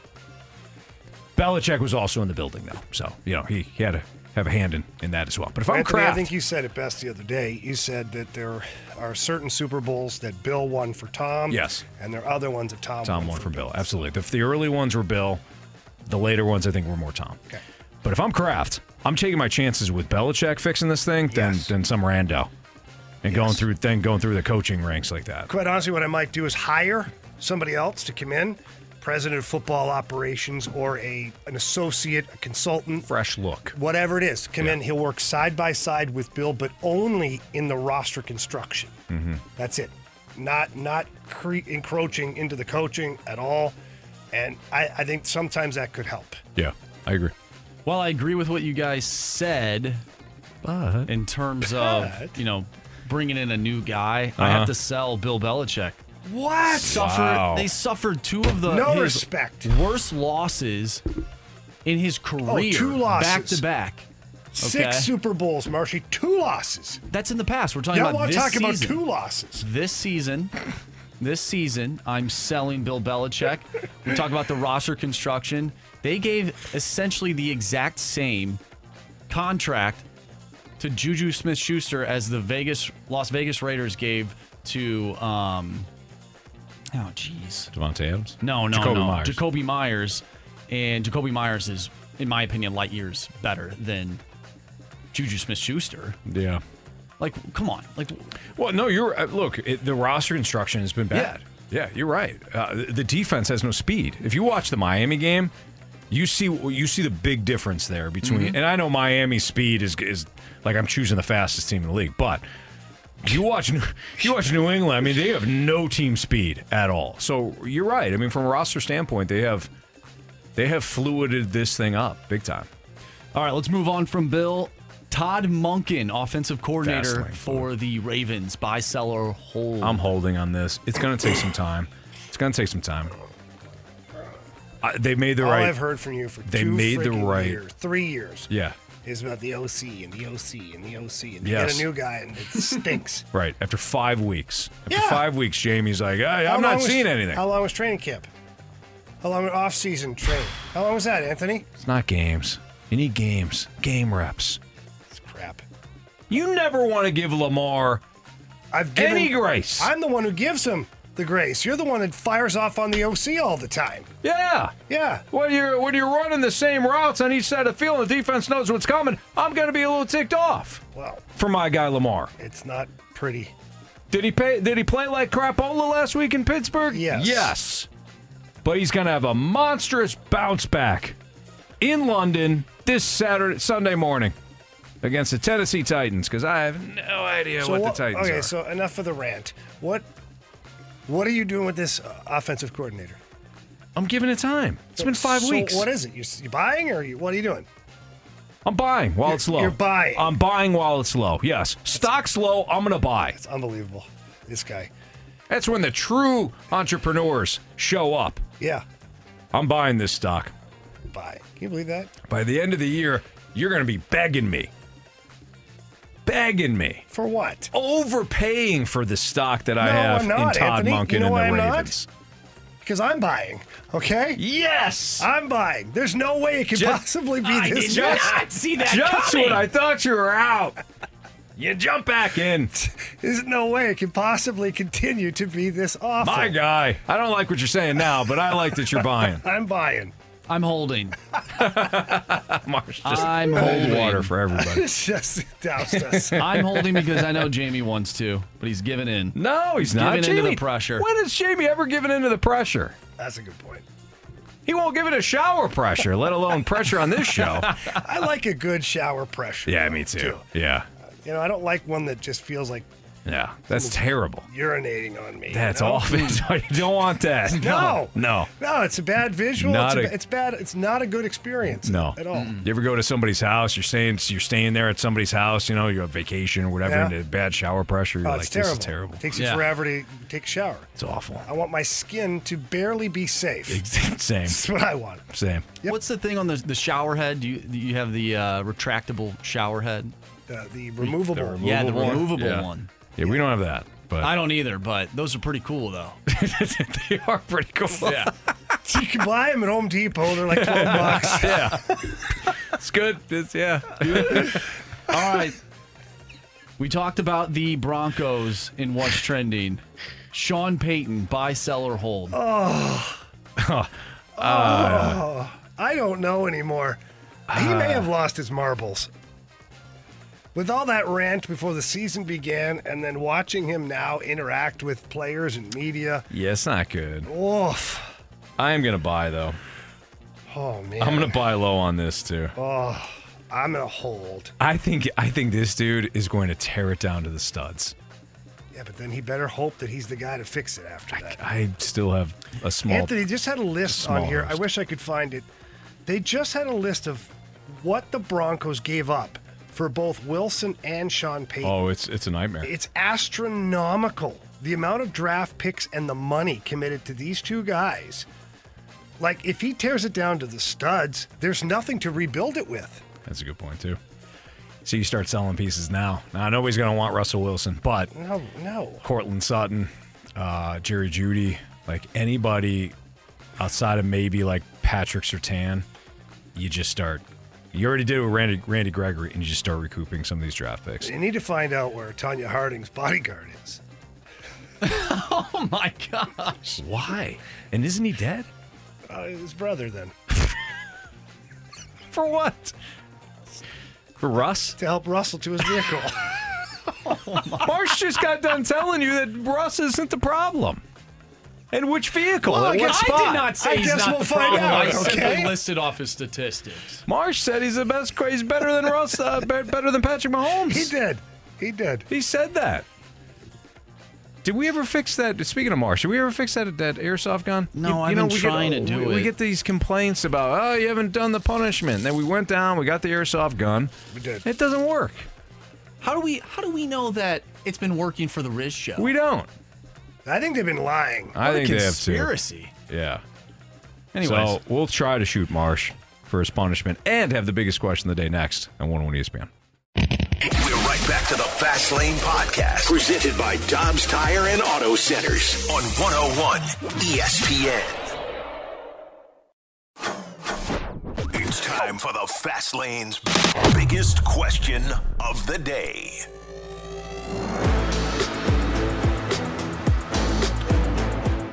In a couple of minutes, we will have Andrew Marsh face the airsoft gun for his punishment for losing this week in the NFL Pick'em Challenge. Two shots coming for Andrew Marsh because he also lost what week two, I think Marsh. So two Yeah, it was one of those now. weeks. With Jamie Rivers and Anthony Anthony Stalter. Speaking of Andrew Marsh, he's got the biggest question of the day.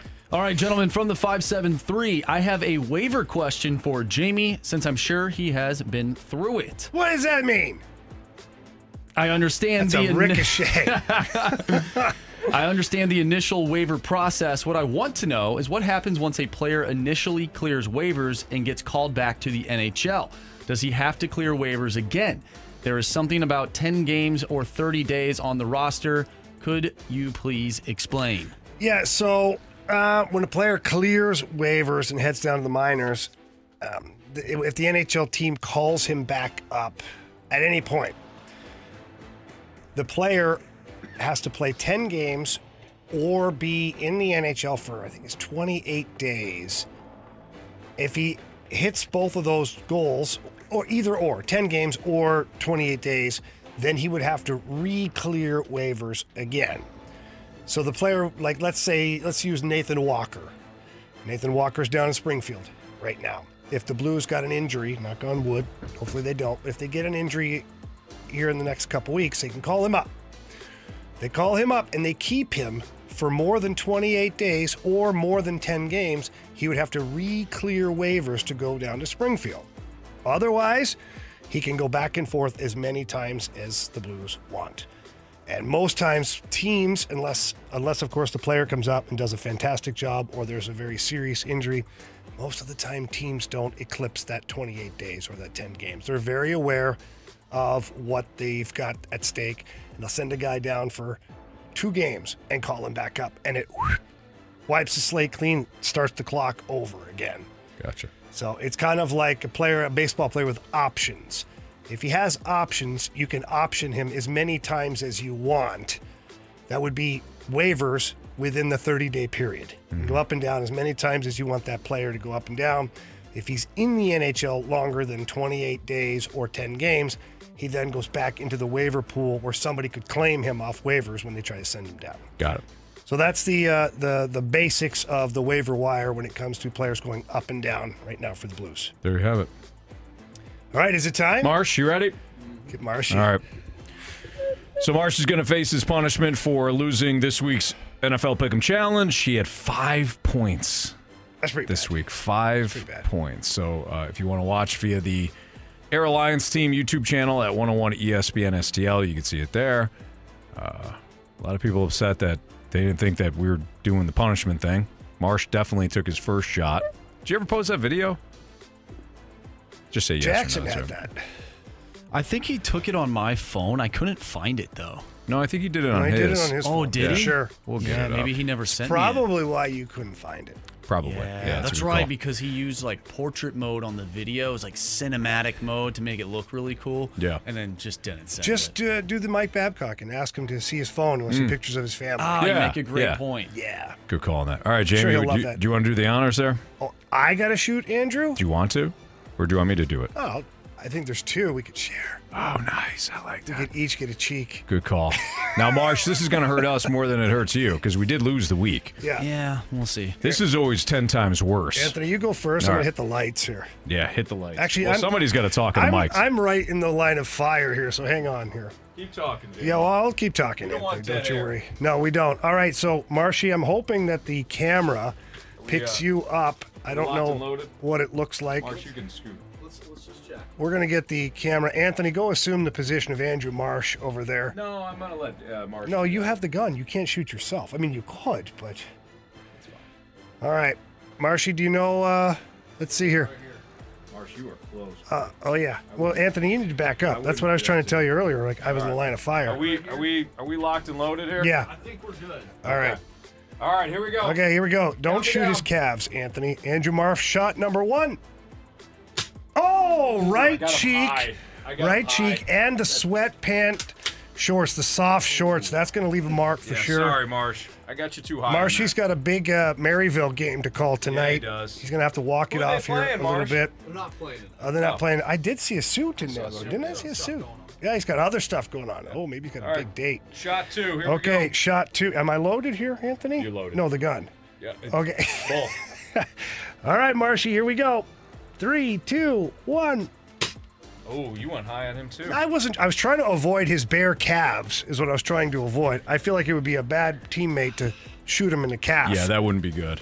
All right, so Marshy. All right, he's paid up. Marsh is paid up. How you feeling, kid? The uh, the second one, not as bad as the first one. He- The first looked- one stung. That one that you shot was worse than the first one that I received when Carrie hit me a few weeks ago. Okay. Well, when you see the full video later on, you'll see that Anthony walked up another three feet when you had your back Hey, yeah, yeah, that makes sense. Why my spine hurts. uh, all right, so Marsh, I, th- I think we should do this just uh, a press conference, okay? Okay. Here, let me So- sit down. Get the water in front of here. Yeah. So Marsh is facing his uh, his press conference here. Mm.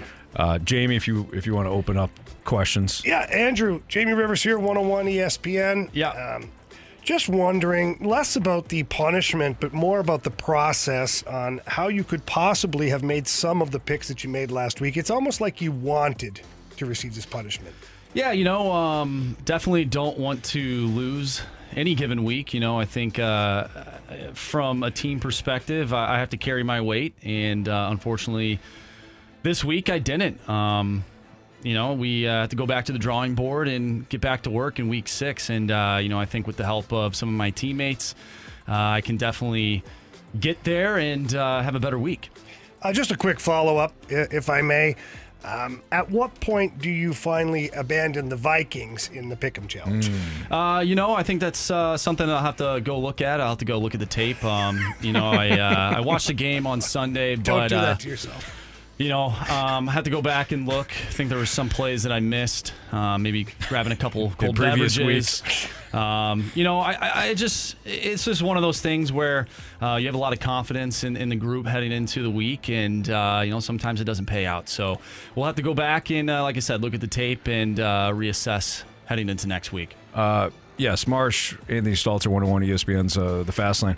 Now, th- it's not just this week. Uh, as I look at the current standings, Yeah. uh, Jamie Rivers seemingly carrying your team uh, with 53 points, followed by Kerry Davis at 50. Uh, me with a respectable 48, although still not great. Brett Thompson, 44.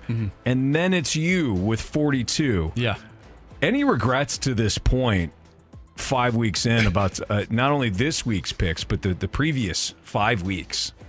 Uh, Seems yeah, like you you're know- struggling, is what I, I, I guess I'm, I'm trying to point out. Yeah, you know, uh, I'm not there right now. Um, not where I want to be. Um, obviously, after five weeks, but uh, like I said, you know, I got a good team, uh, good team around me, and uh, you know, I, I know I, I- have a, a good feeling that they're going to help me out here. Uh, you know, point me in the right direction uh, because we got a lot of count- a lot of accountability in that room, and.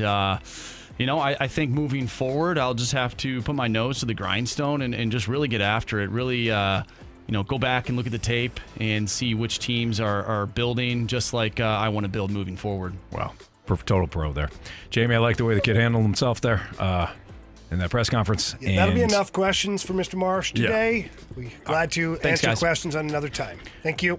I don't see any. I don't see any issues thus far. They've the, the team Fastlane's lost two in a row. I don't see any issues though. No, I um, I don't. I, I think he he knows he has to be better, which is fine. There's no secret there. Mm-hmm. Yeah. You know, he just told us that. I think he wants to be better. That's half of it, really.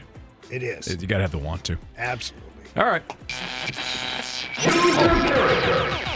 Oh, we got the home run? Yes. I almost forgot We both looked at each other. I'm like, what is that? I thought he was. I thought he had the aftershock from the airsoft gun. like he's lost it. So we didn't win last night.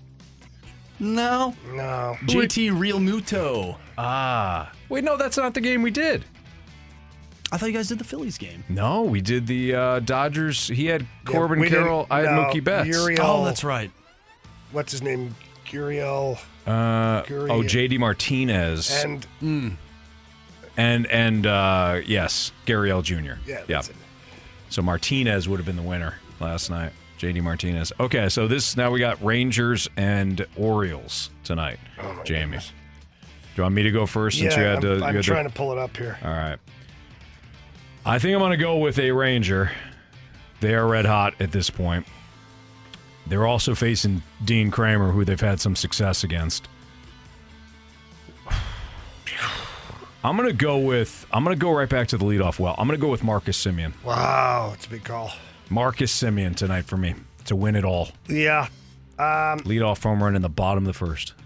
I'm going with an Oriole, Adley Rutschman. Okay. All right. Yeah. There you have it. As Jamie and I continue to uh, fight in sudden death here, What happens when we run out of games? then it's then it's a draw. It's a tie. All right. We then at that point we've done we we've done all we could. Okay, you can't keep playing forever. Pick nine guys in the final game. Yeah. You guys go to the Arizona Fall League. You know, if I'll tell you what we'll do, we will if we are still tied Mm. at the lat for the final game of the World Series. We'll just you'll get an entire team, I'll get an entire team, And if nobody hit the damn home run in that game, then it's, it was just meant to be. We toggle back and forth. Yes. We popcorn draft. exactly. we just go until every player's gone. Every, every player's gone. I like that. All right, we've got what you missed, criticisms, compliments next. We're right back to the Fast Lane Podcast, presented by Dobbs Tire and Auto Centers on 101 ESPN.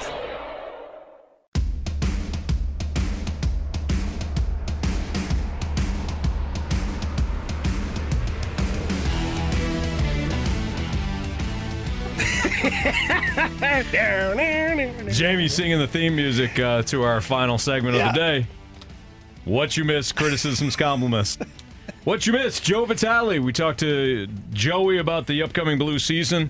Uh, Jamie and I discussed the Blues better or worse on paper this season when it comes to the the roster. Uh, Blues most likely to happen. Went through some questions there. We marched throughout some various scenarios for us. Baseball. Rank the teams that missed the postseason. We told you where the Cardinals ranked in Jim Bowden's article, where the Cardinals actual, actually increased their spending. And Major League Baseball overall, should MLB change its playoff format? Had that discussion.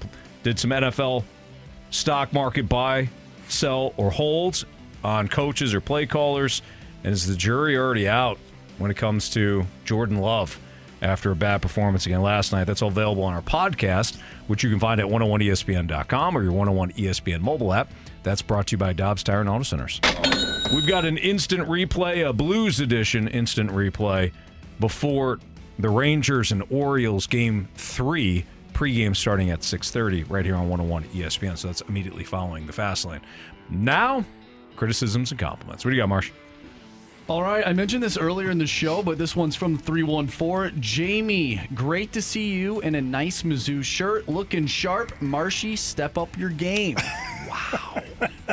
well, Ouch. I appreciate that. Um, like I said, I paid a lot of money for this T-shirt, Yeah, you did.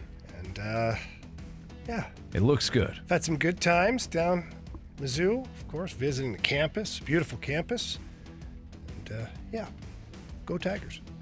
Go Tigers. I will step up my game tomorrow. Oh, look at this! Just wait. Do you, have You'll a Mary- see. do you have a Maryville game tomorrow? No, I got a Mizzou shirt. Oh, One single T-shirt. all right. And Nice. I'll rep that tomorrow, just for that listener. Rip the heck out of that thing. I'll show you. Mm-hmm. I'll show all of you. Uh, from the 636, take this as you will, as a compliment or an insult. Marshy looks like Kasperi Kapanen's twin. Hmm. I don't know. I don't know about that. I'm not seeing it. I've seen him yeah. up close and personal, and uh, You didn't think to yourself, by God, that's Andrew Marsh. no, Okay. no, I, I did not. Hmm. Oh well. Hmm. Righty. Not a criticism or- nor a compliment, but a honorable mention for biggest question of the day from the 314. You're stranded on a desert island. Are you taking Joe Vitale's bread or Randy Karraker's carrot cake? Both outstanding. I got to go with the carrot cake though. Uh, I got a s- I got a major sweet tooth, and Randy's carrot cake is unbelievable. Yeah, I, I have yet to um, be gifted Joe Vitale's bread, That's true. whereas Randy I just always assumed it's good. makes sure he gifts us a lot of different things. And Christmas time, he's got all the little All the cakes cookies. and stuff, and cookies, and Yeah. the carrot cake. He you know, he likes to cook that on his Traeger grill. I believe Yeah. is what he does. So Guy's a magician. yeah, so I, I'll go with the carrot cake. And uh, Randy, if you're listening, uh, feel free to bring in another one anytime Please. soon. Yeah. Thank you. At any point. That Yep. would be great. Any of the sweets that you want to bring tomorrow to or our office. Thursday though. No, bring them in tomorrow No, and Thursday, no. and then when Jamie's back on Friday. No, Yeah. Well, all days, yes. But if you can only pick one day, Randy, we'll give you a little runway here because we're kind of dropping this on you right Yeah. at the last second. True. Let's do Friday. Okay. Fun Friday, Yeah, carrot cake, Friday celebrate, fun day. some party hats. you know. Sure. Yep. Quick story. I told you guys this a few weeks ago, but when we had Blues and Brews, I talked to Randy and I was telling him how my roommates and I, every Sunday, we end up making something in the crock pot, right? Mm-hmm. and so it was my turn to make something. And I went up to Randy and I said, Randy, I don't know what to make. Can you give me some ideas? He goes, Want to make the best clam chowder you'll ever have in your life? Yes, I do, Randy. I absolutely did. I mean, he said it was the best I would ever taste. Yeah. So I made it. He gave me this recipe that looked like it was from the 1980s. Sure. And I made. So you know it's good. It was fantastic. Yeah. It was so good. I believe that. It was great. I'll probably make it again some at some point soon. Yeah, Randy has never made a bad anything. No, not at all. So uh, we have That's a good one. point on Joe with the bread. Yeah. I've been asking Thanks that for dude for, nothing, Joe. years. Thanks for nothing. From the 314, will someone please let Anthony Anthony know that the word lackadaisical doesn't have an S after lack? I know this will fall on deaf ears as usual. Lackadaisical. You, you nailed Do it. I say lackadaisical You sometimes? did. I think so. At one point, I thought you were going to say laxative. Oh, lackadaisical. Yeah. I didn't correct you because I don't care. It's fine. Oh. I, I knew what you were saying. Yeah. It didn't obstruct my hearing of what you were saying. Sure. So I just let it go. I just Yeah. don't need to bring that up all the time. I mean, otherwise, we'd spend the whole show doing that. I always appreciate when somebody corrects you and gives you no benefit of the doubt. Like I realized there's no S after the K in lack lackadaisical. But I appreciate it. Somebody tell him. Mm. Because he doesn't know. But Anthony, maybe they're just thinking that they're, they're making you better. Maybe they maybe they care about you because you know the So ones why we, phrase it that way though? I know somebody fall tell deaf somebody, ears. Yeah, somebody tell him. Like, I am all powerful. This is what this this is how I hear it. You know when you read the text message, you're like it's always angry. Oh yeah. I always read it as this person is the most condescending, arrogant. Mm. I got you. I'm gonna get on the highest of soapbox. Would somebody tell him? Because I can't do it alone. I'm carrying too much weight upon these shoulders. The weight of the Can somebody please summon the strength, because I am out of it, to tell this imbecile that there is no S after the K in lax lackadaisical. he almost did it again. that piece of garbage. That's how I read it. yeah. I think you're pretty accurate. Thank you. All right, last one here from the. You've been heard, God. I, 618 or whatever you're from. Uh, it was Common from the mistake. 314. The 314. That guy too. Last one here, also from the 314. Did Marshy go through media training or something? He's on the radio every day. I mean, this guy's a polished. He's a podcaster. Yeah. He's a co-host. He's a rapper. He's producer. a play-by-play announcer for the Maryville Saints. Yes. Like, he's obviously polished. Yes. And I just watch uh, post game interviews of hockey players. That's it. Yeah, pretty riveting. Nice job there, Marsh. Thanks. Good job in that press conference. Again, Blues instant replay coming up right now. Rangers, Orioles. This Orioles team, they better not be lackadaisical because they could lose. See ya. You've been listening to the Fast Lane Podcast, presented by Dobbs Tire and Auto Centers on 101 ESPN.